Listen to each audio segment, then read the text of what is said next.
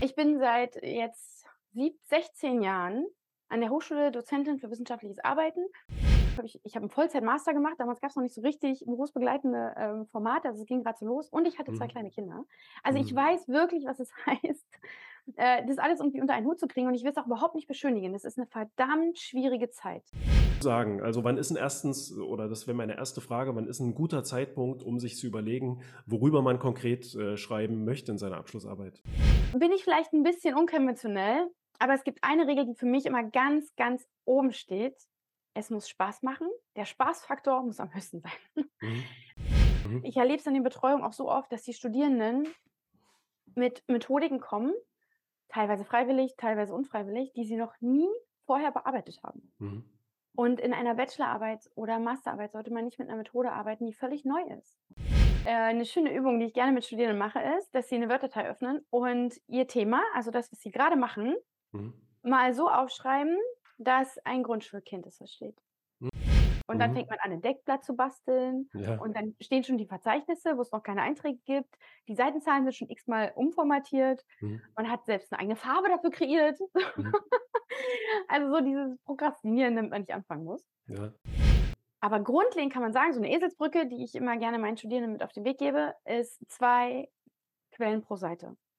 Literatur und Literaturverzeichnis muss den wissenschaftlichen Kriterien erfüllen. Ich vergleiche das immer gerne mit 'nem Rezept. Also, wenn ihr zu Hause ein ein Biomenü kochen wollt, Mhm. dann müssen eure Zutaten Bio sein. Und sobald eine Zutat nicht Bio ist, ist das ganze Menü nicht mehr Bio. Mhm. Und was viele gerade in berufsbegleitenden Studiengängen nicht so cool finden, was aber 'ne Arbeit wirklich auch aufwertet, auch für viele Gutachter wichtig ist, die englische Literatur.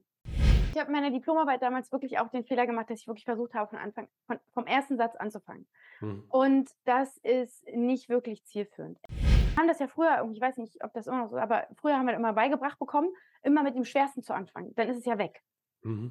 Beim Schreiben ist es umgedreht, ja? Mhm. Weil ihr zieht euch selber ins Motivationsloch, wenn ihr Mhm. mit dem Schwersten anfangt. Und das wollen wir nicht. Und grade, wenn der Druck groß ist, wenn der Zeitdruck groß ist, macht es euch leicht. 'N Tipp Ja. auch als Autor, was ich auch immer mache oder gemacht habe, wenn ich geschrieben habe, ist auch mal laut zu lesen. Einfach mal, weil dann merkt man auch, äh, dass 'ne Sache irgendwie zu verschachtelt ist. Zum Beispiel mit automatischen Inhaltsverzeichnissen arbeitet Mhm. oder, und das passiert leider wirklich oft, das Literaturverzeichnis händisch erstellt wird. Mhm. Und dann wird halt auf die Punkte-Taste gedrückt. Ah ja, okay, ja. 34, Ist typischer, ne? ja. Mhm. So. Wie auch Dienst am Leser. Man muss halt versuchen, dem Leser alles recht zu machen, wenn man da jetzt, äh, weiß ich nicht, mit 'ner mit irgend 'ner Clicky-Bunti-Schriftart oder so was arbeitet. Die sieht zwar ja, die sieht dann zwar cool aus, aber das bringt halt dem Leser nicht viel. Der Leser soll einfach nur den Text erfassen. Jetzt, glaube ich, schon mal erwähnt, ich schreibe grad 'ne Doktorarbeit und auch ich habe Phasen, in denen ich nicht vorankomme. Ich Mhm. weiß theoretisch genau, wie's geht. Ich kann ganz Mhm. viele Tipps geben und auch ich sitze manchmal davor, schaffe nicht das, was ich eigentlich wollte, komme nicht rein. Das ist völlig normal erst mal.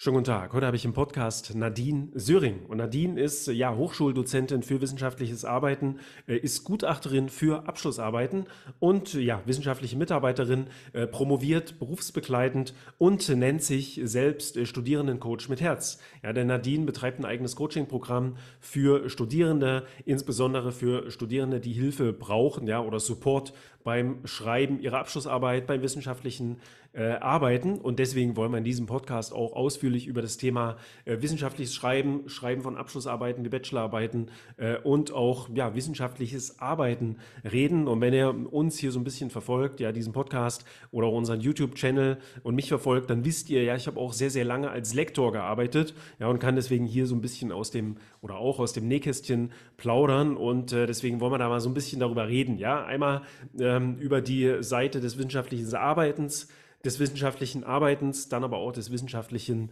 äh, Schreibens. Also, wir reden so 'n bisschen darüber, ja, wie finde ich eigentlich 'n gutes Thema für eine Abschlussarbeit? Wie gehe ich da ran an die Themenfindung? Wie gehe ich natürlich auch an die Planung ran, ja, für meine, äh, Bachelorarbeit beispielsweise?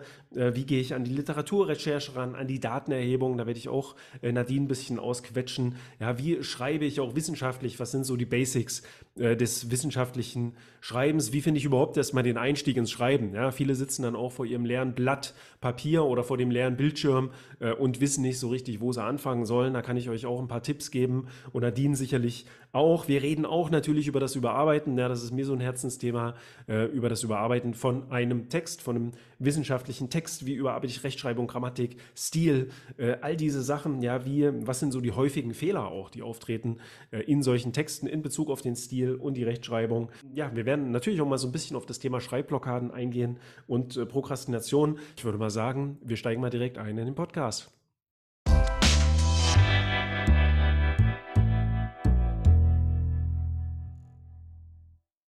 So, Nadine, also dann herzlich willkommen hier im Podcast. Schön, dass du mit äh, dabei bist, schön, dass du mitmachst. Und ja, ich freue mich drüber, dass wir jetzt so ein bisschen über wissenschaftliches Arbeiten und auch wissenschaftliches äh, Schreiben äh, reden können. Und ja, ich dachte mir das so, wir steigen recht schnell in das Thema direkt ein, also Abschlussarbeiten, äh, Seminararbeiten und so weiter. Aber natürlich werde ich dich jetzt erstmal ein ganz kleines bisschen noch befragen über deinen äh, Werdegang. Ja, mache ich eigentlich mit allen, die ich hier im Podcast habe. Und ähm, die Standardfrage, also ich will jetzt nicht wirklich Punkt für Punkt, äh, Punkt deiner Biografie abhaken, äh, sondern ich habe so eine Standardfrage, die stelle ich hier vielen im Podcast. Und das ist die Frage letztendlich, äh, wie, wie deine Schulzeit für dich war. Das interessiert mich so ein bisschen, kann sich noch daran erinnern. Warst du eine gute Schülerin, warst du eine schlechte Schülerin? Ich weiß nicht, was du gemacht hast. Ähm, ich vermute mal ein Abitur oder ein äh, Fachabitur. Mhm. Ähm, vielleicht kannst du da mal ein bisschen was dazu sagen, was du noch so für, für Erinnerungen an deine Schulzeit hast. Also erstmal herzlich willkommen, schön, dass ich hier sein darf. Hm, das ist eine echt spannende Frage. Meine Schulzeit war, würde ich sagen, für mich eine sehr prägsame Zeit, denn ich bin in den neuen Bundesländern geboren und hatte auch tatsächlich noch die Chance, in dem alten System eingeschult zu werden. Und das war für mich wirklich eine sehr, sehr prägende Zeit, die mich bis heute, würde ich sagen, auch nachhaltig beeinflusst. Denn in dem Schulsystem der DDR musste man sehr systemtreu sein. Und ich kam jetzt nicht wirklich aus einem systemtreuen Haushalt, was ich aber zu der Zeit wirklich nicht reflektieren konnte und auch nicht einordnen konnte. Aber ich erinnere mich daran, dass es eben in der ersten Klasse immer so Fahnenappelle gab Mhm. Und ähm, man dürfte dann jede Woche Mittwoch, dürfte einer in der Mitte des Schulhofs die Fahne hissen. Das waren immer ganz wichtige Aufgaben.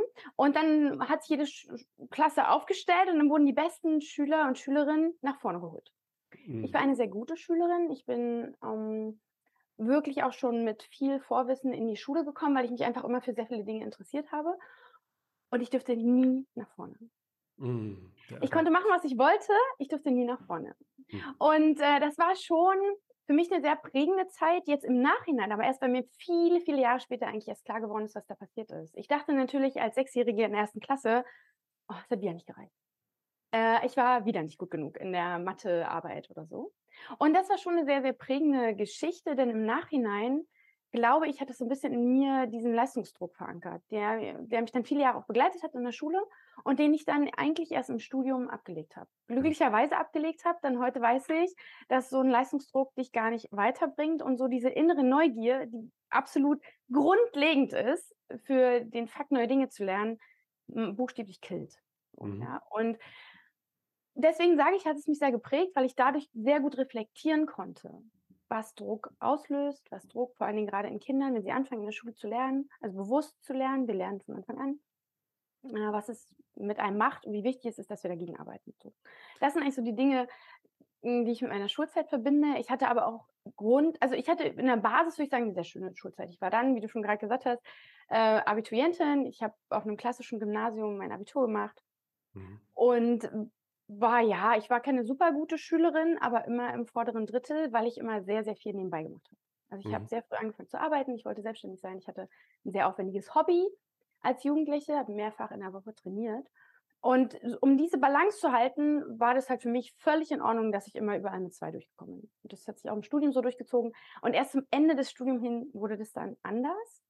Aber grundlegend hatte ich eigentlich, würde ich sagen, eine tolle Schulzeit und eine, ja, nicht besonders aufregende Schulzeit. Also ich war viel im Ausland, war aber nie ein ganzes Jahr im Ausland und ich habe auch keine besonderen Preise gewonnen. Ich war keine äh, Jugendforscht oder irgendwie, ich war da nicht. Ich war, ja, ich bin da langweilig in dem Bezug. Ja, aber auch überdurchschnittlich, weil immer eine 2 äh, ist ja schon so ein bisschen dann auch äh, über dem Durchschnitt. Also an die Appelle kann ich mich auch noch erinnern. Ne? Das ähm, erste, zweite Klasse, dritte ja. weiß ich da nicht mehr. Da war dann auch so die Wendezeit bei uns.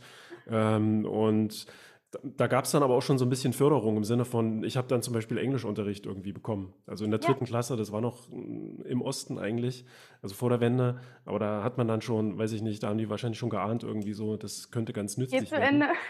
Ja.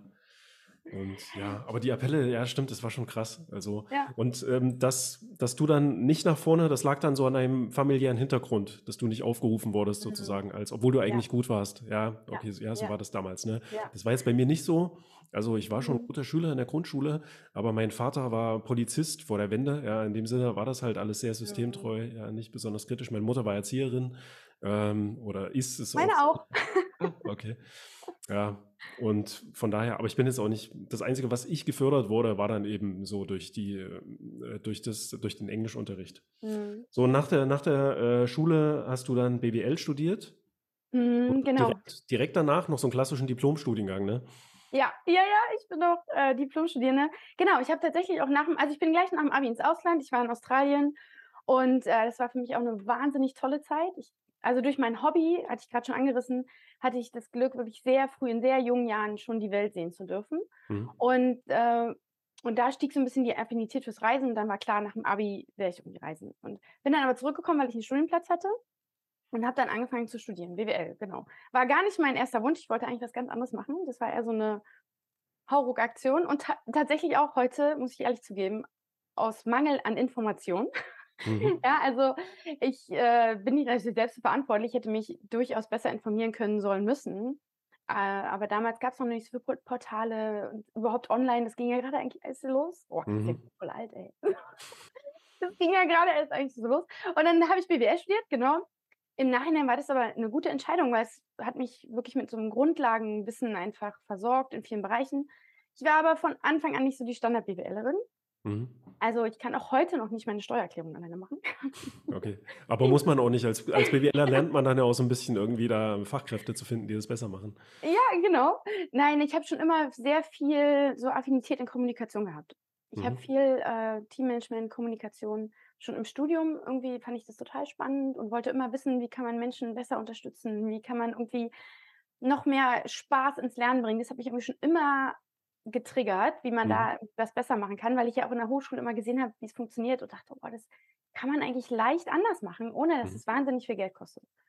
Dann habe ich meine Diplomarbeit äh, damals im Ausland geschrieben und bin dann völlig überraschend eigentlich, das war ganz anders geplant, wie so oft in meinem Leben, an der Hochschule geblieben, um zu promovieren. Mhm. Weil ich im letzten Studienjahr das Angebot bekommen habe, hast du nicht Lust zu promovieren? Bis dato hatte ich noch überhaupt gar nicht darüber nachgedacht. Und so bin ich an der Hochschule gelandet. Okay, und, äh, BWL ist ja jetzt auch nicht so ein Klassiker-Fach dann eigentlich, wenn es darum geht, irgendwie so in die Wissenschaft zu gehen. Ähm, also, dann, also wenn man das vorher zumindest schon weiß und überlegt, so man möchte später vielleicht auch mal promovieren, dann wird man ja wahrscheinlich äh, Wirtschaftswissenschaften oder sowas äh, studieren und das ein bisschen Mhm. Umfang oder umfassender so das ganze gesamte Thema angehen. Ja, also du bist Hochschuldozentin für wissenschaftliches Arbeiten, ne? Ich, genau. Ich bin seit jetzt sieb, 16 Jahren an der Hochschule Dozentin für wissenschaftliches Arbeiten. Mhm. Äh, die Lehre war aber eigentlich immer so, also unterschiedlich in den verschiedenen Jahren. Ich habe teilweise in, viel, in einigen Jahren sehr, sehr viel Lehre gemacht. Dann war ich wieder mehr im Projektmanagement. Ich war in Qualitätspakt-Lehre-Projekten eingebunden. Also immer irgendwie so mit dem Fokus, wie kann man Lehre besser machen, wie kann man Mhm. Studierende besser unterstützen. Und ich habe mich dann 2008, also äh, relativ schnell, nachdem ich angefangen hatte zu arbeiten, äh, selbstständig gemacht nebenbei als Dozentin und als Coach für Studierende. Mhm. Genau, und deswegen wollen wir jetzt auch mal so ein bisschen über das Thema Abschlussarbeiten äh, reden, weil das ist ja dann so dein Fokusthema, Mhm. ähm, Abschlussarbeiten.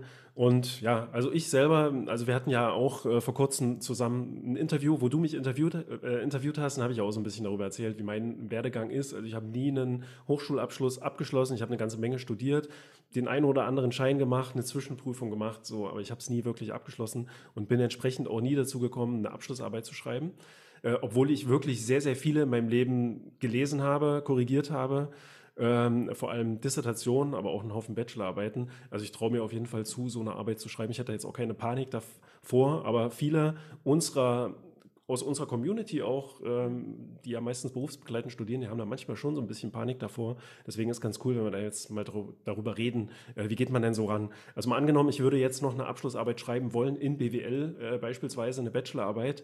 Ich habe noch so zwei, drei Semester auch BWL studiert. Ne? Ich arbeite ja auch betriebswirtschaftlich, musste da auch einfach ein bisschen Grundlagenwissen nachholen. Jetzt mal angenommen, ich bin da einigermaßen scheinfrei, vielleicht im fünften, sechsten Semester oder so und überlege jetzt, äh, was will ich denn eigentlich für meine Abschlussarbeit oder was will ich mit meiner Abschlussarbeit machen? Worüber will ich denn da schreiben? Also Themenfindung ist jetzt mal so der erste Punkt, über den können wir jetzt mal so ein kleines bisschen reden. Was würdest du sagen? Also wann ist ein erstens, oder das wäre meine erste Frage, wann ist ein guter Zeitpunkt, um sich zu überlegen, worüber man konkret äh, schreiben möchte in seiner Abschlussarbeit? Hm, also ich würde gerne deine Frage in zwei Teilen beantworten. Und im ersten Teil würde ich es konkret gerne rauslassen, mhm. weil man sollte tatsächlich so früh wie möglich anfangen, sich darüber Gedanken zu machen, was einen interessiert. Und es hilft wirklich schon im ersten Semester ohne Druck, ja, und deswegen sage ich, lass uns das konkret rausnehmen, äh, ohne Druck zu überlegen, okay, welche Themen interessieren mich denn hier eigentlich am meisten? Welches Fach macht mir eigentlich richtig Spaß? Wo mhm kriege ich irgendwie keine Gänsehaut, wenn ich an die Prüfung denke, also keine, keine schwitzigen Hände. Wo mache ich das gerne? Wo fällt es mir leichter, mich wirklich dran zu setzen? Wo lese ich auch mal freiwillig mhm. ein zusätzliches Paper? So, das sind so Hinweise auf Themen, die spannend sein können. Und mhm. das sollte ich wirklich schon von Anfang an machen. Weil je mehr du dich in deinem Studium selbst beobachtest, was dir so Spaß macht, das kann sich ja auch verändern, ja, äh, desto leichter fällt es nachher am Ende. Weil wenn es nachher um die konkrete Themenfindung geht, und das sollte man wirklich spätestens im vorletzten Semester machen. Also wenn du schon noch deine letzten Scheine machst, dann überlegst du wirklich schon mal konkret, okay, was ist denn jetzt mein Gebiet? Denn mhm. egal was du studierst, es gibt ja immer verschiedene Module. Die gehören alle unter einen Schirm, ja, unter einen Studiengang, aber es sind ja unterschiedliche Richtungen. Mhm. Und die Richtung, die sollte klar sein, spätestens im vorletzten Semester. Mhm. Und dann bin ich vielleicht ein bisschen unkonventionell, aber es gibt eine Regel, die für mich immer ganz, ganz oben steht. Es muss Spaß machen. Der Spaßfaktor muss am höchsten sein. Mhm. Suche dir wirklich das Thema, wo für dich der Spaßfaktor am höchsten ist. Und es ist auch mhm. völlig egal, was alle anderen sagen. Und man kann wirklich jedes Thema in jede Wissenschaft transferieren. Mhm. Viele sagen mir, ja, aber ich studiere das, das geht nicht. Doch, das geht. Selbst wenn du, wenn du jetzt ein Hobby hast und, äh, und es macht dir total Spaß, du spielst gern Fußball. Ja? Mhm. Du spielst gerne Fußball. Ich schwöre dir, wir finden in jedem Studiengang eine Parallele, eine Interpretationsmöglichkeit, eine Lücke, wo wir Fußball unterkriegen. Mhm. Und dass du sozusagen mit deinem Spaßthema startest und da dann dein Studium draufsetzt. Warum ist mir das so wichtig? Ich habe in den letzten 16 Jahren sowohl in meinem Job an der Hochschule als auch im Coaching wirklich so viele hundert Studierende begleitet in dieser letzten Phase. Mhm. Und die Tatsache, dass du ein Thema bearbeitest, was dir keinen Spaß macht, ist die größte Motivationsbremse. Hm. Auch wenn Studierende Themen vorgegeben bekommen, manchmal gibt es ja so Listen von Dozierenden, weil klar, es ist natürlich leichter, wenn ich eine Liste rausgebe, weiß, diese, Themen kann ich, diese zehn Themen kann ich abdecken, da kenne ich Literatur, dann ist die Betreuung einfacher, dann ist die Begutachtung einfacher. Wenn ich mir da als Studierende oder als Student ein Thema raussuche, dann ist es vorgegeben und ich bin super schnell mit dem Thema. Ich kann super schnell sagen, ich habe ein Thema aber ich stecke halt da nicht drin. Ich habe die Gedankengänge nicht gehabt zu diesem Thema. Ich, mhm. Es ist so aufgesetzt und diese Zeit, die man vorne spart, die zahlt man zehnfach im Schreibprozess zurück. Mhm. Also deswegen wirklich der Spaßfaktor ganz oben. So, wenn jetzt jemand sagt, ich habe bei nichts Spaß. Blöde Voraussetzung, aber ja, auch dann. Vielleicht auch im falschen Thema. Studiengang, ja. ja, aber dafür ist jetzt zu spät, kurz am Ende, mhm. ja. Also jetzt heißt durchziehen. Also selbst wenn es wirklich überhaupt gar nichts gibt, was man irgendwie verbinden kann mit Spaß, dann kann man noch anders an die Sache rangehen. Dann würde ich wirklich empfehlen, guckt euch an, was an der Hochschule ausgeschrieben ist. Also wie gesagt, solche Themenlisten. Oder kann man, man kann karrierebezogen ein Thema suchen. Das heißt mhm. also, ihr überlegt, okay, wo geht es denn nach dem Studium für mich weiter? Wo möchte ich gerne hin? Gibt mhm. es schon ein konkretes Unternehmen? Gibt es eine konkrete Branche? Was auch immer. Dann daraus Ansätze für ein Thema ziehen. Ja. Oder bin ich vielleicht schon, arbeite ich schon im Studium und möchte mhm. vielleicht auf die nächste Position dann mal mhm. überlegen, okay, welches Thema könnte denn meinen Chef interessieren, dass ich dann sage, hey, guck mal, ich habe jetzt hier eine Bachelor, ich habe eine Masterarbeit dazu geschrieben oder auch eine Hausarbeit, je nachdem, wo ihr gerade steht, zu dem und dem Thema, ich könnte doch das nächste Projekt betreuen oder was auch immer, ja? Also es hilft wirklich, da so ein bisschen strategisch vorzugehen, weil es einfach, ja, Blödsinn ist, irgendein Thema zu bearbeiten, dann habt ihr, die, dann habt ihr das Motivationsproblem und ihr könnt diese Arbeit hinterher auch gar nicht benutzen. Mhm. Also da kommt wirklich die BWLerin in mir durch, die dann sagt, also Kosten-Nutzen-Verhältnis, mhm. echt gut. also wirklich von Anfang an maximaler Spaßfaktor und dann gucken, wie kriege ich das jetzt auf ein Thema gemünzt, was natürlich auch dein Wunschbetreuer, deine Wunschbetreuerin bearbeiten möchte. Denn das ist noch ein Tipp. Guckt, was eure Dozierenden, mit denen ihr gut klargekommen seid im Studium, für Forschungsthemen haben und versucht das irgendwie mit eurem Thema kompatibel zu machen. Denn auch da ist ja so ein Spaßfaktor. Mhm. Wenn ihr die Arbeit bei jemandem schreibt, wo ihr wisst, der kann mich nicht leiden, ich kann sie nicht leiden, äh, wieder so ein Kriterium. Lässt sich immer nicht alles perfekt justieren, keine Frage. Ja, und es mhm. gibt immer wieder die Situation, dass man ein bestimmtes Thema bearbeiten muss, weil man zum Beispiel in dem Unternehmen arbeitet und der Chef möchte das. Mhm. Oder man muss bei einem bestimmten Betreuer das schreiben. Das gibt es immer wieder. Aber wenn man wirklich auf dem freien Feld noch überlegen kann, dann überall den Spaßfaktor hochhalten. Das hatte ich mir jetzt auch noch als Frage ähm, schon notiert. Wie wichtig ist es dann eigentlich zu gucken, sozusagen? Gibt es da Betreuer, mhm. vielleicht auch mit denen ich jetzt im Laufe des Studiums schon Kontakt hatte, wo ich in der Vorlesung, im Seminar oder was gesessen habe? Äh, und ja, was machen die eigentlich? Ich meine, das ist wahrscheinlich beim Promovieren dann noch ein bisschen wichtiger, äh, wenn man dann da jemanden sucht, äh, der sich dann um einen kümmert. Ähm, ja. Was macht der oder diejenige?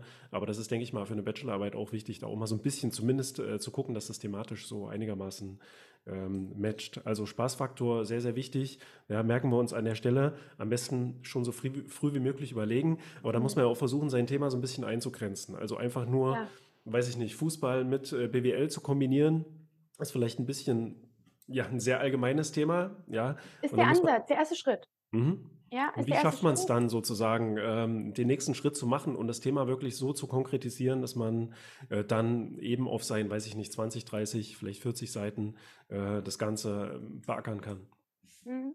Da hilft das Trichtermodell. Also ein Trichtermodell kennt man ja so ziemlich aus jedem Ansatz. Immer wenn irgendwie aus großen Sachen kleine gemacht werden, mhm. dann schmeißt man das in den Trichter. Mhm. Und so kann man sich das auch bei der Themenfindung vorstellen. Also oben kommt erstmal wirklich kommen grob, grobe Themen rein, die dich interessieren.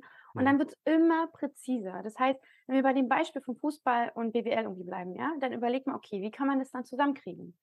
Was ist zum Beispiel auch das absolute Spaßfaktor, der absolute Spaßfaktor gewesen in deinem Studium? War es Steuerlehre? War es Management? War es Marketing? Ja, mhm. das wäre die nächste Konkretisierung. Und dann würde ich sagen, okay, dann vielleicht was Marketing. Also gucken wir uns doch mal an, Marketing und Fußball. Und Fußball mhm. vielleicht nicht irgendwie Fußball weltweit, sondern da gibt es ja auch Vereinsstrukturen. Also vielleicht könnte man doch Marketing eines Vereins mal untersuchen oder mhm. Marketing von verschiedenen Ligen oder äh, je nachdem, nach welche Struktur euch äh, mhm. entscheidet. Und dann geht es wieder einen Schritt weiter. Okay, Marketing ist immer noch sehr, sehr groß. Also sucht man sich vielleicht eine Sache raus. Ich habe zum Beispiel vor oh, drei, vier Jahren meine Arbeit betreut. Die haben tatsächlich Merchandising, Marketing verglichen von drei oder vier großen Fußballvereinen mhm. und haben das korrelieren lassen mit dem Erfolg des Vereins, weil sie gesagt ah, haben, okay. Marketing ist ein super entscheidender Punkt mhm. bei der Vereinsarbeit heutzutage. Es ist nicht nur wichtig, was die elf oder in der Summe vielleicht 21 Spieler auf dem Platz machen, mhm. sondern wenn, also die, die Forschungsfrage die, oder die Hypothesen dahinter waren, ein Verein, der gutes Merchandising macht, hat mehr Geld, kann bessere Spieler kaufen, ist erfolgreicher. Mhm. Und die haben tatsächlich dann untersucht mit wirklich blanker Marketingtheorie, wie ihre Fußballvereine, es war eine Teamarbeit, da hat jeder mhm. seinen Lieblingsfußballverein genommen. Dann ähm, untereinander, also untereinander haben sie sich ausgetauscht über die Themen und über die Fußballvereine und über das Marketing. Und die haben dann untersucht, wie diese Vereine Merchandising, Marketing benutzen und erfolgreich sein und konnten tatsächlich, es war, nicht, es war eine Hausarbeit, also wir waren nicht tief im wissenschaftlichen, statistischen Arbeiten, mhm. aber konnten nachweisen, dass es diese Korrelation gibt. Ja, cool.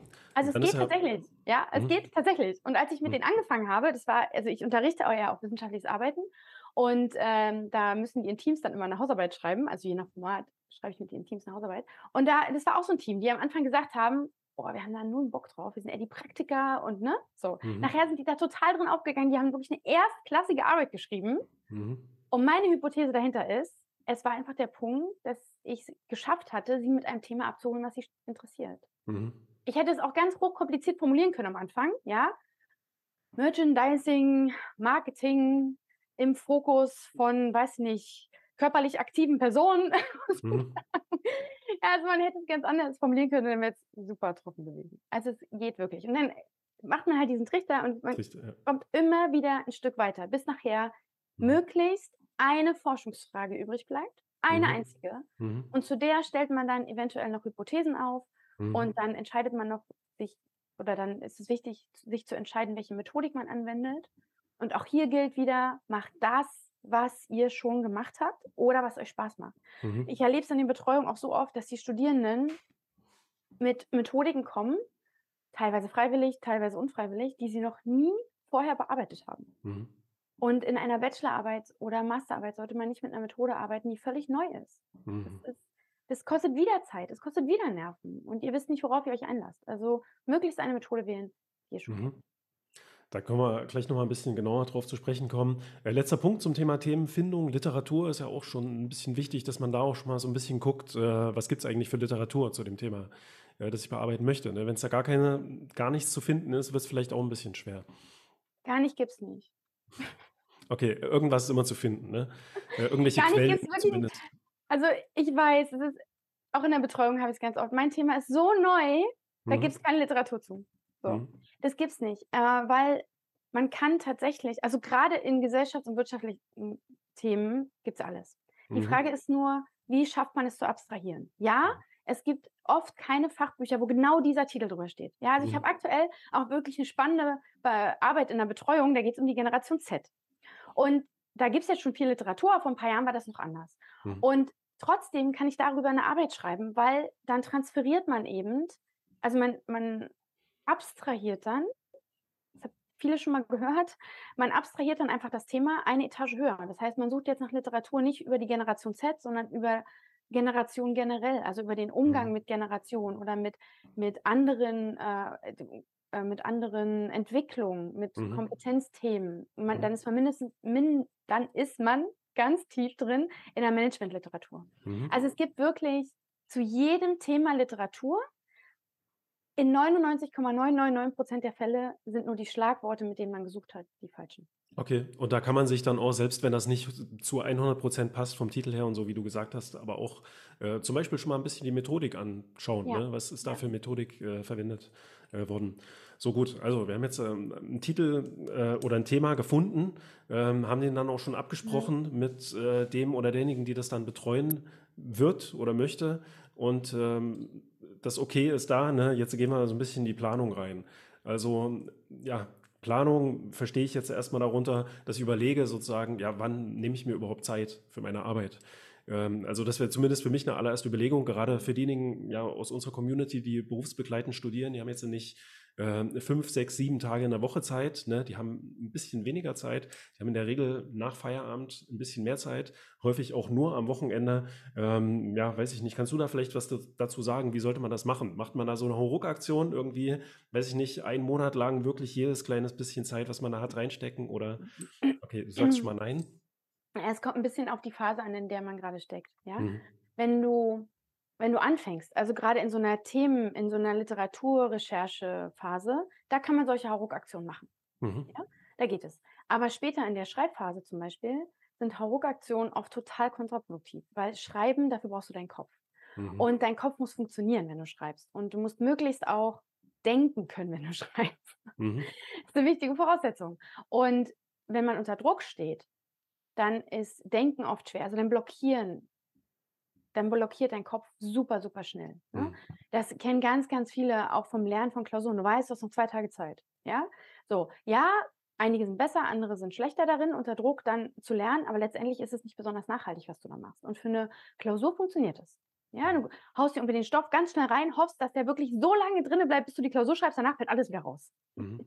Aber in einem Schreibprozess geht es nicht, weil Mhm. die Sachen ja aufeinander aufbauen. Das heißt, du fängst an, im Theorieteil die Dinge zu erarbeiten, die du dann in, im Empirie-Teil, also wenn du jetzt empirisch arbeitest, ja auch wieder brauchst für deine Argumentationsstrukturen. Wenn du die Mhm. also dann wieder vergessen hast, ganz ungünstig, Mhm. dann die, weil die Arbeit muss nachher aus einem Guss sein. Ja, also es, das müssen zusammenhängende, logische Strukturen sein, die man da Mhm. sieht. Und dann ist unter Druckschreiben keine gute Idee. Dennoch weiß ich aus eigener Erfahrung, ich habe meinen Master gemacht, als ich Vollzeit gearbeitet habe, habe ich, ich habe einen Vollzeit-Master gemacht, damals gab es noch nicht so richtig berufsbegleitende ähm, Formate, also es ging gerade so los und ich hatte zwei Mhm. kleine Kinder. Also ich Mhm. weiß wirklich, was es heißt, äh, das alles irgendwie unter einen Hut zu kriegen und ich will es auch überhaupt nicht beschönigen. Das ist eine verdammt schwierige Zeit. Mhm. Und man braucht ganz viel innere Motivation. Und da kommt jetzt wieder der Bogen zu meinem Spaßfaktor, warum der Ja. so wichtig ist. Man braucht ganz viel innere Motivation, um da durchzukommen. Und wirklich wichtig ist, dass ihr euch ganz am Anfang klar macht, worauf ihr euch einlasst. Mhm. Nicht im Sinne von: „Oh, ist alles so schlimm und mein Chef ist so doof und ich habe keine Zeit.“ Ne, Mhm. sondern wirklich hinsetzen, ganz klar machen: „Okay, alles klar, das ist jetzt die Situation. Was ist in den nächsten 8, 9, 10, 11, 12 Wochen, je nachdem, wie viel Zeit du hast, möglich? Mhm.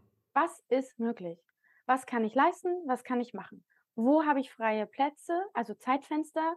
Wo Mhm. habe ich eben auch keine? Macht euch das wirklich bewusst und vor allen Dingen, und das predige ich immer, immer wieder, weil ich so oft sehe, dass es daran scheitert, macht euch einen Plan und macht den individuell für euch. Das ist absolut wichtig. Der beste Plan nützt nix, wenn der aus irgendeinem Buch, aus irgendeinem Skript, aus vielleicht noch vom Kommilitonen irgendwie abgeschrieben ist Mhm. und nicht auf euch spezifiziert ist. Und mit spezifizieren meine ich wirklich, guckt, okay, alles klar, wie viele Stunden habe ich überhaupt am Tag? Mhm. Da ich muss schlafen, ich muss essen, ich habe vielleicht noch Kinder, die müssen weggebracht werden, vielleicht muss ich mit denen auch noch Hausaufgaben machen. Ich habe vielleicht auch 'n Haushalt. Also wirklich alles, was ansteht, was man nicht delegieren kann, Mhm. kommt in diesen Zeitplan. Und da bin ich schon beim nächsten, delegieren.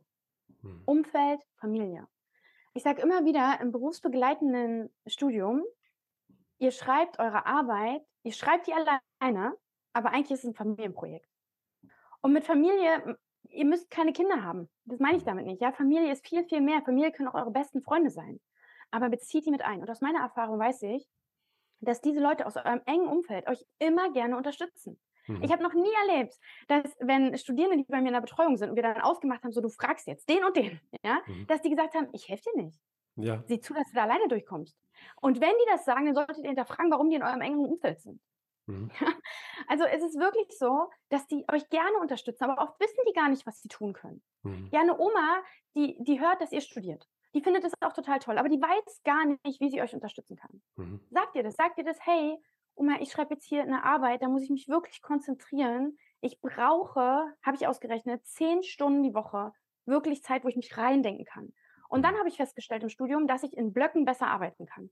Ja, also es gibt ja Leute, die die können wirklich 'ne Stunde arbeiten, die wissen: „Okay, heute habe ich diese Stunde, mache ich das“, die arbeiten das ab. Und dann gibt es Leute, zu denen gehöre ich auch.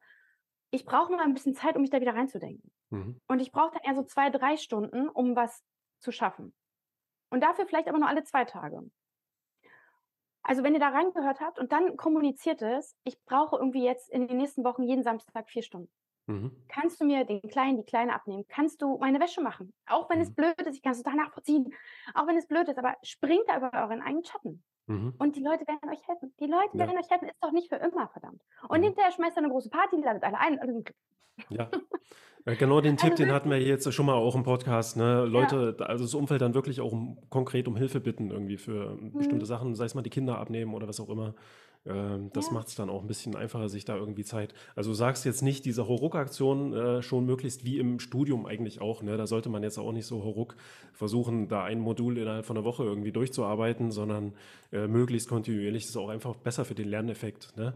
Ähm, eine Sache, was hältst du davon, wenn man Ja. jetzt so unsicher ist im Schreiben, kommt ja auch immer so 'n bisschen auf das Studienfach Mhm. an, weiß ich nicht, so Informatiker schreiben vielleicht nicht ganz so viel wie in der BWL oder dann auch im Ja, geisteswissenschaftlichen Fach. Mhm. Ähm, wenn man da nicht ganz so sicher ist, nicht ganz so geübt, vielleicht auch Schreiben üben, einfach mal sich Mhm. da mal am Tag, sei es nur 10 Minuten oder so zu nehmen, wo man halt Mhm. versucht, so Ja. 'n bisschen diesen Schreibfluss irgendwie reinzukommen. Ich kenne das auch aus meiner Arbeit als, äh, Autor. Also, ich habe auch schon, äh, 1, 2 Romane veröffentlicht und ich bin immer erst mal obwohl Cool. ich 'n geübter Schreiber bin, äh, habe ich immer versucht, erst mal mich warm zu schreiben sozusagen, ja? Mhm. Und Ja. das hieß jetzt nicht, dass ich da dann konkret was, äh, für den Roman oder was auch immer geschrieben habe, ähm, oder für 'ne ja, für die Arbeit dann schreiben würde, wenn ich jetzt 'ne Bachelorarbeit, äh, schreiben würde, sondern so was wie Tagebuch einfach. Ich habe dann einfach ein Ja. Dokument gehabt, da habe ich dann 'n Datum reingeschrieben. Das kann man ja dann auch wieder weglöschen, ne? Aber man kommt so in dieses Schreibgefühl einfach rein, vielleicht immer zur gleichen Uhrzeit des Tages, ähm, noch 'n Kaffee dazu oder was auch immer, 'n Tee, was man so mag und, äh, weiß ich nicht, vielleicht 'ne Kerze an, irgendwas, was dann auch so die Sinne irgendwie so 'n bisschen triggert. Ja, Okay, Pre-Writing heißt ähm, es. Man nennt also man nennt diese Methodik Pre-Writing. Okay, ja. Und die ist wirklich großartig. Mhm. Und wenn man jetzt sagt: „Boah, ja, ich schreibe jetzt hier 'ne 1/2 Stunde nicht Tagebuch, ich habe ja keine Zeit“, ja? Mhm. Dann kann man tatsächlich auch, ähm, das auf das Thema anwenden. Und Mhm. zwar äh, 'ne schöne Übung, die ich gerne mit Studierenden mache, ist, dass sie 'ne Word-Datei öffnen und ihr Thema, also das, was sie grade machen, Mhm. mal so aufschreiben, dass ein Grundschulkind es versteht. Mhm. Also wirklich 'n Brief an ein Grundschulkind schreiben. Könnt ihr ihm auch Mhm. Namen geben, ja? Frieda oder Jonas oder so. Und ihr stellt euch vor, das ist 'n sechsjähriges, siebenjähriges Kind. Wenn ihr dazu keinen Bezug habt, nehmt ihr halt 9 oder 10, ist egal. Aber stellt euch Mhm. ein Kind vor im vor eurem inneren Auge vor und schreibt mal euer Thema so auf, dass dieses Kind es versteht. Mhm. Und der große Vorteil ist, es schreibt sich oft leicht darunter, weil man halt auf dem Druckmodus ist. Man ist trotzdem im Thema drin und, und das ist schön an dieser Übung, es simplifiziert auch nochmal. Mhm. Und dann kommt man besser auch wieder in das komplexere Schreiben. Mhm. Und du hast es so schön gesagt, es ist Aufwärmen. Und es ist auch so. Wir benutzen ja häufig dieses Bild, dass ein Studium oder eine Bachelorarbeit kein Sprint ist, sondern ein Marathon. Mhm. Wer würde auf die Idee kommen, einen Marathon zu laufen, ohne sich vorher warm zu machen? Ja. Ja, also da kommt ja auch keiner auf die Idee, ich Mhm. laufe jetzt los und ohne irgendwie, nein, wir bereiten uns darauf vor. Wir ziehen uns Schuhe an, vielleicht auch Sportklamotten. Wir haben natürlich vorher auch trainiert Mhm. und, äh, und dann macht man sich erst warm und dann läuft man langsam los. Und genau so ist es auch beim Mhm. Schreiben. Ja, Also ich glaube, da ist diese Eigenerwartung, ich setze mich jetzt ran und jetzt geht das sofort los, Mhm. die ist halt nicht, nicht wirklich zielführend. Und man darf auch Zeit brauchen, um anzufangen. Also dieser Moment, wo man vor einem weißen, also das kennen wir ja alle, ne? Dieser Bildschirm, die, die Word-Datei, Ja, meistens ist es ja Word, Mhm. dieses Weiße und dann ist es immer noch weiß und es es bleibt der weiß. Und blinkt. Ja. Das kennen wir alle und das Mhm. ist völlig in Ordnung, das darf so sein. Und dann Mhm. fängt man an, ein Deckblatt zu basteln Ja. und dann stehen schon die Verzeichnisse, wo es noch keine Einträge gibt. Die Seitenzahlen sind schon x-mal umformatiert. Mhm. Man hat selbst eine eigene Farbe dafür kreiert. Mhm. Also so dieses Prokrastinieren, damit man nicht anfangen muss. Ja. Aber das ist normal, das darf sein. Das ist Mhm. wirklich okay, solange es nicht extrem wird. Das wäre für mich jetzt auch noch ein Teil der Planung gewesen, sich äh, eben schon mal ein Dokument irgendwie anzulegen. Also ein Dokument, wo die ganze Arbeit dann rein gehört. In der Regel sollte das auch nur ein Dokument im Prinzip sein. Aber Wenn man jetzt eine sehr, sehr umfangreiche Dissertation schreibt, dann kann es auch sein, dass man da mal mehrere Dokumente braucht, äh, vielleicht für jedes Kapitel oder sowas, aber für eine Bachelorarbeit reicht ein Dokument. Das kann man sich schon mal die Struktur zurechtlegen, ja, mit Inhaltsverzeichnis, äh, Deckblatt, alles, was da so rein gehört, das schon mal anpassen, auch an die Vorgaben äh, der Hochschule. Ähm, wer das nicht hinbekommt oder keine Vorlage jetzt auch von seiner Hochschule bekommt, der kann übrigens auch die Vorlage bei uns auf der Webseite nutzen. Oh, die verlinken wir euch in der Beschreibung. Da gibt es auch so eine Vorlage für Abschlussarbeiten. Die gibt es Ja. da schon seit 2009 oder sowas. Ähm, und so eine ganz normale Standardvorlage, ja, mit einer Ja. Standardschriftart. Und hat man auch, oder kann man auch einfach mal reingucken, ja, über die, oder was die grundlegende Struktur angeht und baut sich das dann schon so ein bisschen zurecht. Und dann hat man einen schönen Container irgendwie, in dem man dann so seine Arbeit äh, da nach und nach reinschreiben kann. Aber wenn man das jetzt ganz am Anfang schon mal macht, noch so in dieser Planungsphase, ähm, dann läuft das dann, glaube ich, auch ein bisschen stressfreier. Und vielleicht noch kombiniert mit, äh, sich mal ein bisschen mit Word auseinanderzusetzen, weil die Formatierung, da kommen wir dann auch mal drauf zu reden, die ist ja ein großer Stressfaktor für viele, kenne ich aus meiner Arbeit als Lektor. Ne? Ähm, da reden wir dann aber gleich nochmal drüber. So, jetzt haben wir die Planung ähm, ja so einigermaßen durch. Ja, vielleicht schreiben, üben. Eine kleine Frage noch zur Planung hatte ich mir noch aufgeschrieben. Ähm, Lektorat, ähm, ist das auch was, was man, wenn man es machen möchte oder ja, wenn man überlegt, äh, seine Arbeit dann nochmal lektorieren zu lassen? Also ich denke, für eine Bachelorarbeit lohnt sich das nicht wirklich, eher für eine Dissertation.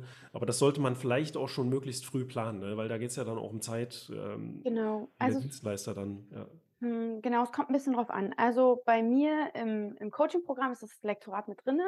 Ich Mhm. arbeite auch mit professionellen äh, Lektorinnen und Lektoren zusammen, die Mhm. das mit übernehmen, weil es schon noch so der letzte Push für deine Arbeit ist. Mhm. Wenn man aber diese Arbeit ganz alleine schreibt und da auch irgendwie die finanziellen Mittel nicht hat, dazu investieren, es ist kein Muss. Also Mhm. sage ich auch immer wieder, Hausarbeiten, Seminararbeiten, Bachelorarbeiten, selbst bei einer Masterarbeit äh, kann man da noch darauf verzichten. Ich würde aber nie darauf verzichten, die Arbeit nochmal jemandem zu geben zum Korrekturlesen. Das Okay, ja. muss kein Lektor, keine Lektorin sein, aber eine Mhm. Bachelorarbeit sollte schon von jemandem gelesen werden. Und Mhm. dafür eignen sich tatsächlich auch, wo wir gerade beim Umfeld und bei der Unterstützung waren, dafür eignen sich auch tatsächlich perfekt Omas und Mamas.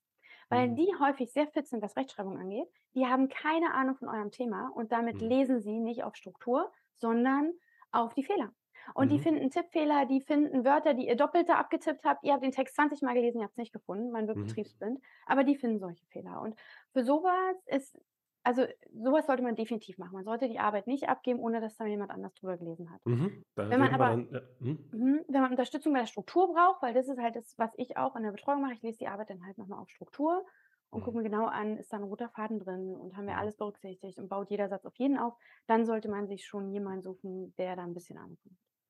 Genau, also Überarbeitung kommen wir gleich mal ein bisschen genauer zu sprechen. Mhm. Ähm, Lektorat sehe ich auch so, braucht nicht jeder. Ne? Bei einer Genau, Diss ist es ja. nochmal was anderes, weil das dann auch Ja. publiziert wird. Äh, da sollte wirklich dann auch schon, da hat man ja auch einen Verlag, aber die Verlage tun sich da auch relativ einfach heutzutage. Äh, die Mhm. lassen ja selber die Bücher setzen dann von den Doktoranden in der Regel und so. Aber das ist nochmal ein Thema für sich. ja. Ja. Ja, aber das stimmt. Bei der bei der Promotion ist es tatsächlich also, ich würde ich schreibe ja auch gerade meine Doktorarbeit und ich habe dafür schon ein Lektorat Mhm. reserviert sozusagen, weil ich würde die nicht ohne abgeben. Und auch wenn ich es selber mache, da ist genau der gleiche Punkt. Ich würde also, ich habe alle meine Arbeiten von jemandem Mhm. noch mal korrigieren lassen, weil man ist betriebsblind, man sieht es Ja, ja, ja. nicht, weil es das eigene Thema ist. Mhm. Und das stimmt schon, Und das ist ganz wichtig.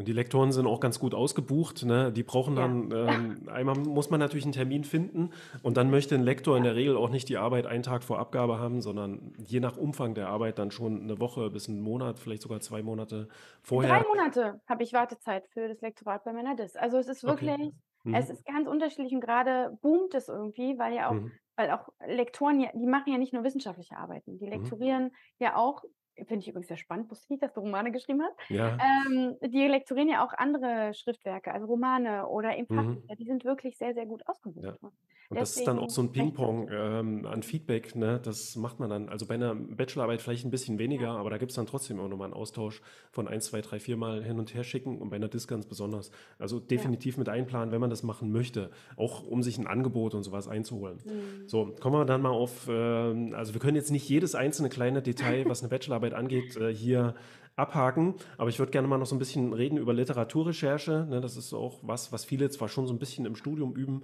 aber ich glaube, manche sind beispielsweise unsicher, äh, wie viel Literatur soll ich denn jetzt eigentlich verwenden für meine Arbeit? Hast du da irgendwie eine, ja, eine, eine Richtlinie oder irgendwas, äh, was man dazu sagen kann? 20 Bücher, Ja. 30 Monographien, 10 Aufsätze oder wie, wie geht man am Also, es wäre natürlich cool, wenn man das so machen könnte. Dann kann man so 'ne Checkliste machen und abhaken. Ne, Mhm. ganz so ist nicht, aber es gibt 'ne Eselsbrücke.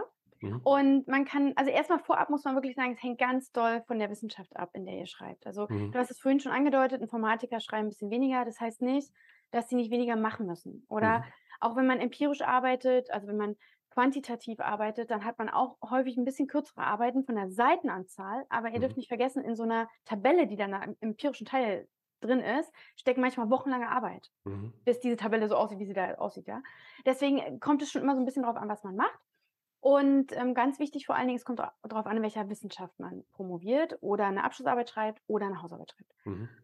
Aber grundlegend kann man sagen, so 'ne Eselsbrücke, die ich immer gerne meinen Studierenden mit auf den Weg gebe, ist 2 Quellen pro Seite. Und damit ist Mhm. nicht gemeint, auf jeder Seite 2 Quellen unten in der Fußnote oder über Harvard, sondern in der Summe. Also, wenn ich eine Arbeit schreibe über 40 Textseiten, dann sollte ich bei 'ner guten Arbeit 80 Einträge im Literaturverzeichnis haben.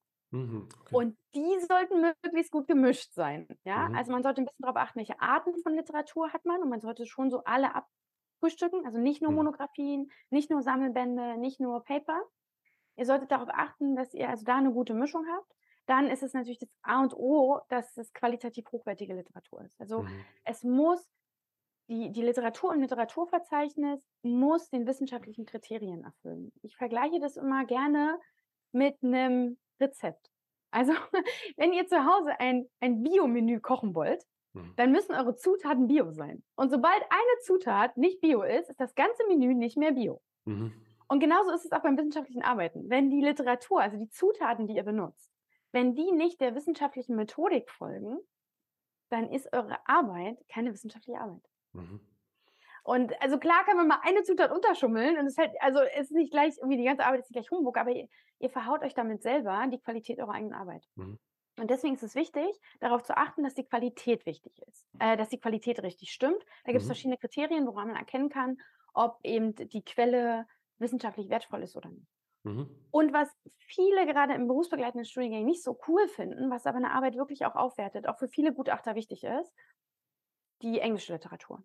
Also, dass man Okay. wirklich guckt, was sagt die englische Literatur da Mhm. darüber? Warum?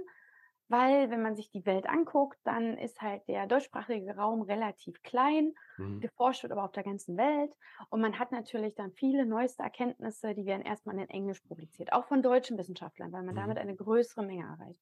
Und deswegen sind in deswegen ist in Literatur in englischer Literatur oft das Neueste für diese Thematik zu finden. Und wenn man eben grade über 'ne neue, äh, Thematik schreibt, wie zum Beispiel gerade Generation Z, dann kommt man um englische Literatur nicht drum herum. Wichtig. Und äh, wie ist es dann mit den Monographien beispielsweise? Muss man da jetzt jede einzelne Quelle oder jedes einzelne Buch auch äh, von vorne bis hinten durchgelesen haben und durchgeackert Nein, oder äh, nein, muss man nicht? nein, nein, nein, auf keinen Fall. Also das ist ja auch immer so ein, so ein Trugschluss. Dann sehe ich manchmal die Studierenden mit so einem Berg Büchern aus der Bibliothek Mhm. raus.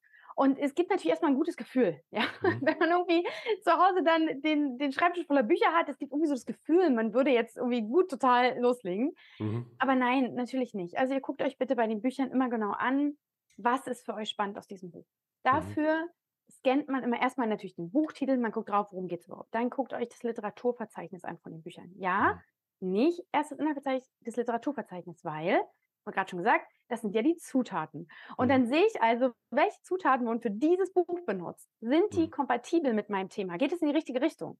Mhm. Dann guckt euch das, äh, das Inhaltsverzeichnis an. Sind da Punkte, die euer Thema tangieren? Und beim Inhaltsverzeichnis, weil wir vorhin über das Thema gesprochen haben, noch ein Tipp: So ein Inhaltsverzeichnis kann auch gut helfen, um zu gucken, wie man Themen strukturieren kann. Mhm. Und äh, genau, dann guckt ihr, kann ich das Buch gebrauchen, ja oder nein? Und vor Dingen welches Kapitel. Und dann werden nur einzelne Kapitel gelesen oder Mhm. vielleicht auch nur einzelne Seiten und Kapitel überflogen. Also nie anfangen, ein Buch von vorne bis hinten zu lesen. Okay. Dafür habt ihr bei 12 oder 16 Wochen Bearbeitungszeit mit Job, Familie, Hobby und Mhm. Freunden, wenn ihr die dann noch habt am Ende eures Studiums, habt ihr keine Zeit mehr. Ja? Mhm. Äh, wirklich so viel, so viel zu lesen, was nachher vielleicht gar nicht reinkommt. Also wieder nach dem Filterprinzip arbeiten. Mhm. Ja? Und dann Okay. wirklich immer entscheiden, welche Literatur benutzt man. Ja, das beruhigt ja auch ein bisschen. Ne? Man kann ein bisschen mehr Literatur auch recherchieren, als man dann wahrscheinlich benutzt, so, aber man muss nicht alles lesen. Also ist gar nicht so schlimm, wenn man da jetzt äh, zwei Seiten Quellen oder so ähm, Nee. dann in seinem eigenen Literaturverzeichnis hat. Und Aber übrigens, man, wichtig, Hm? aber wichtig ist, dass natürlich die Quellen, die im Literaturverzeichnis stehen, die müssen alle vorne genannt werden. Also Mhm. im Literaturverzeichnis stehen nur Quellen, die auch in der Arbeit auftauchen. Also ja, nicht ja.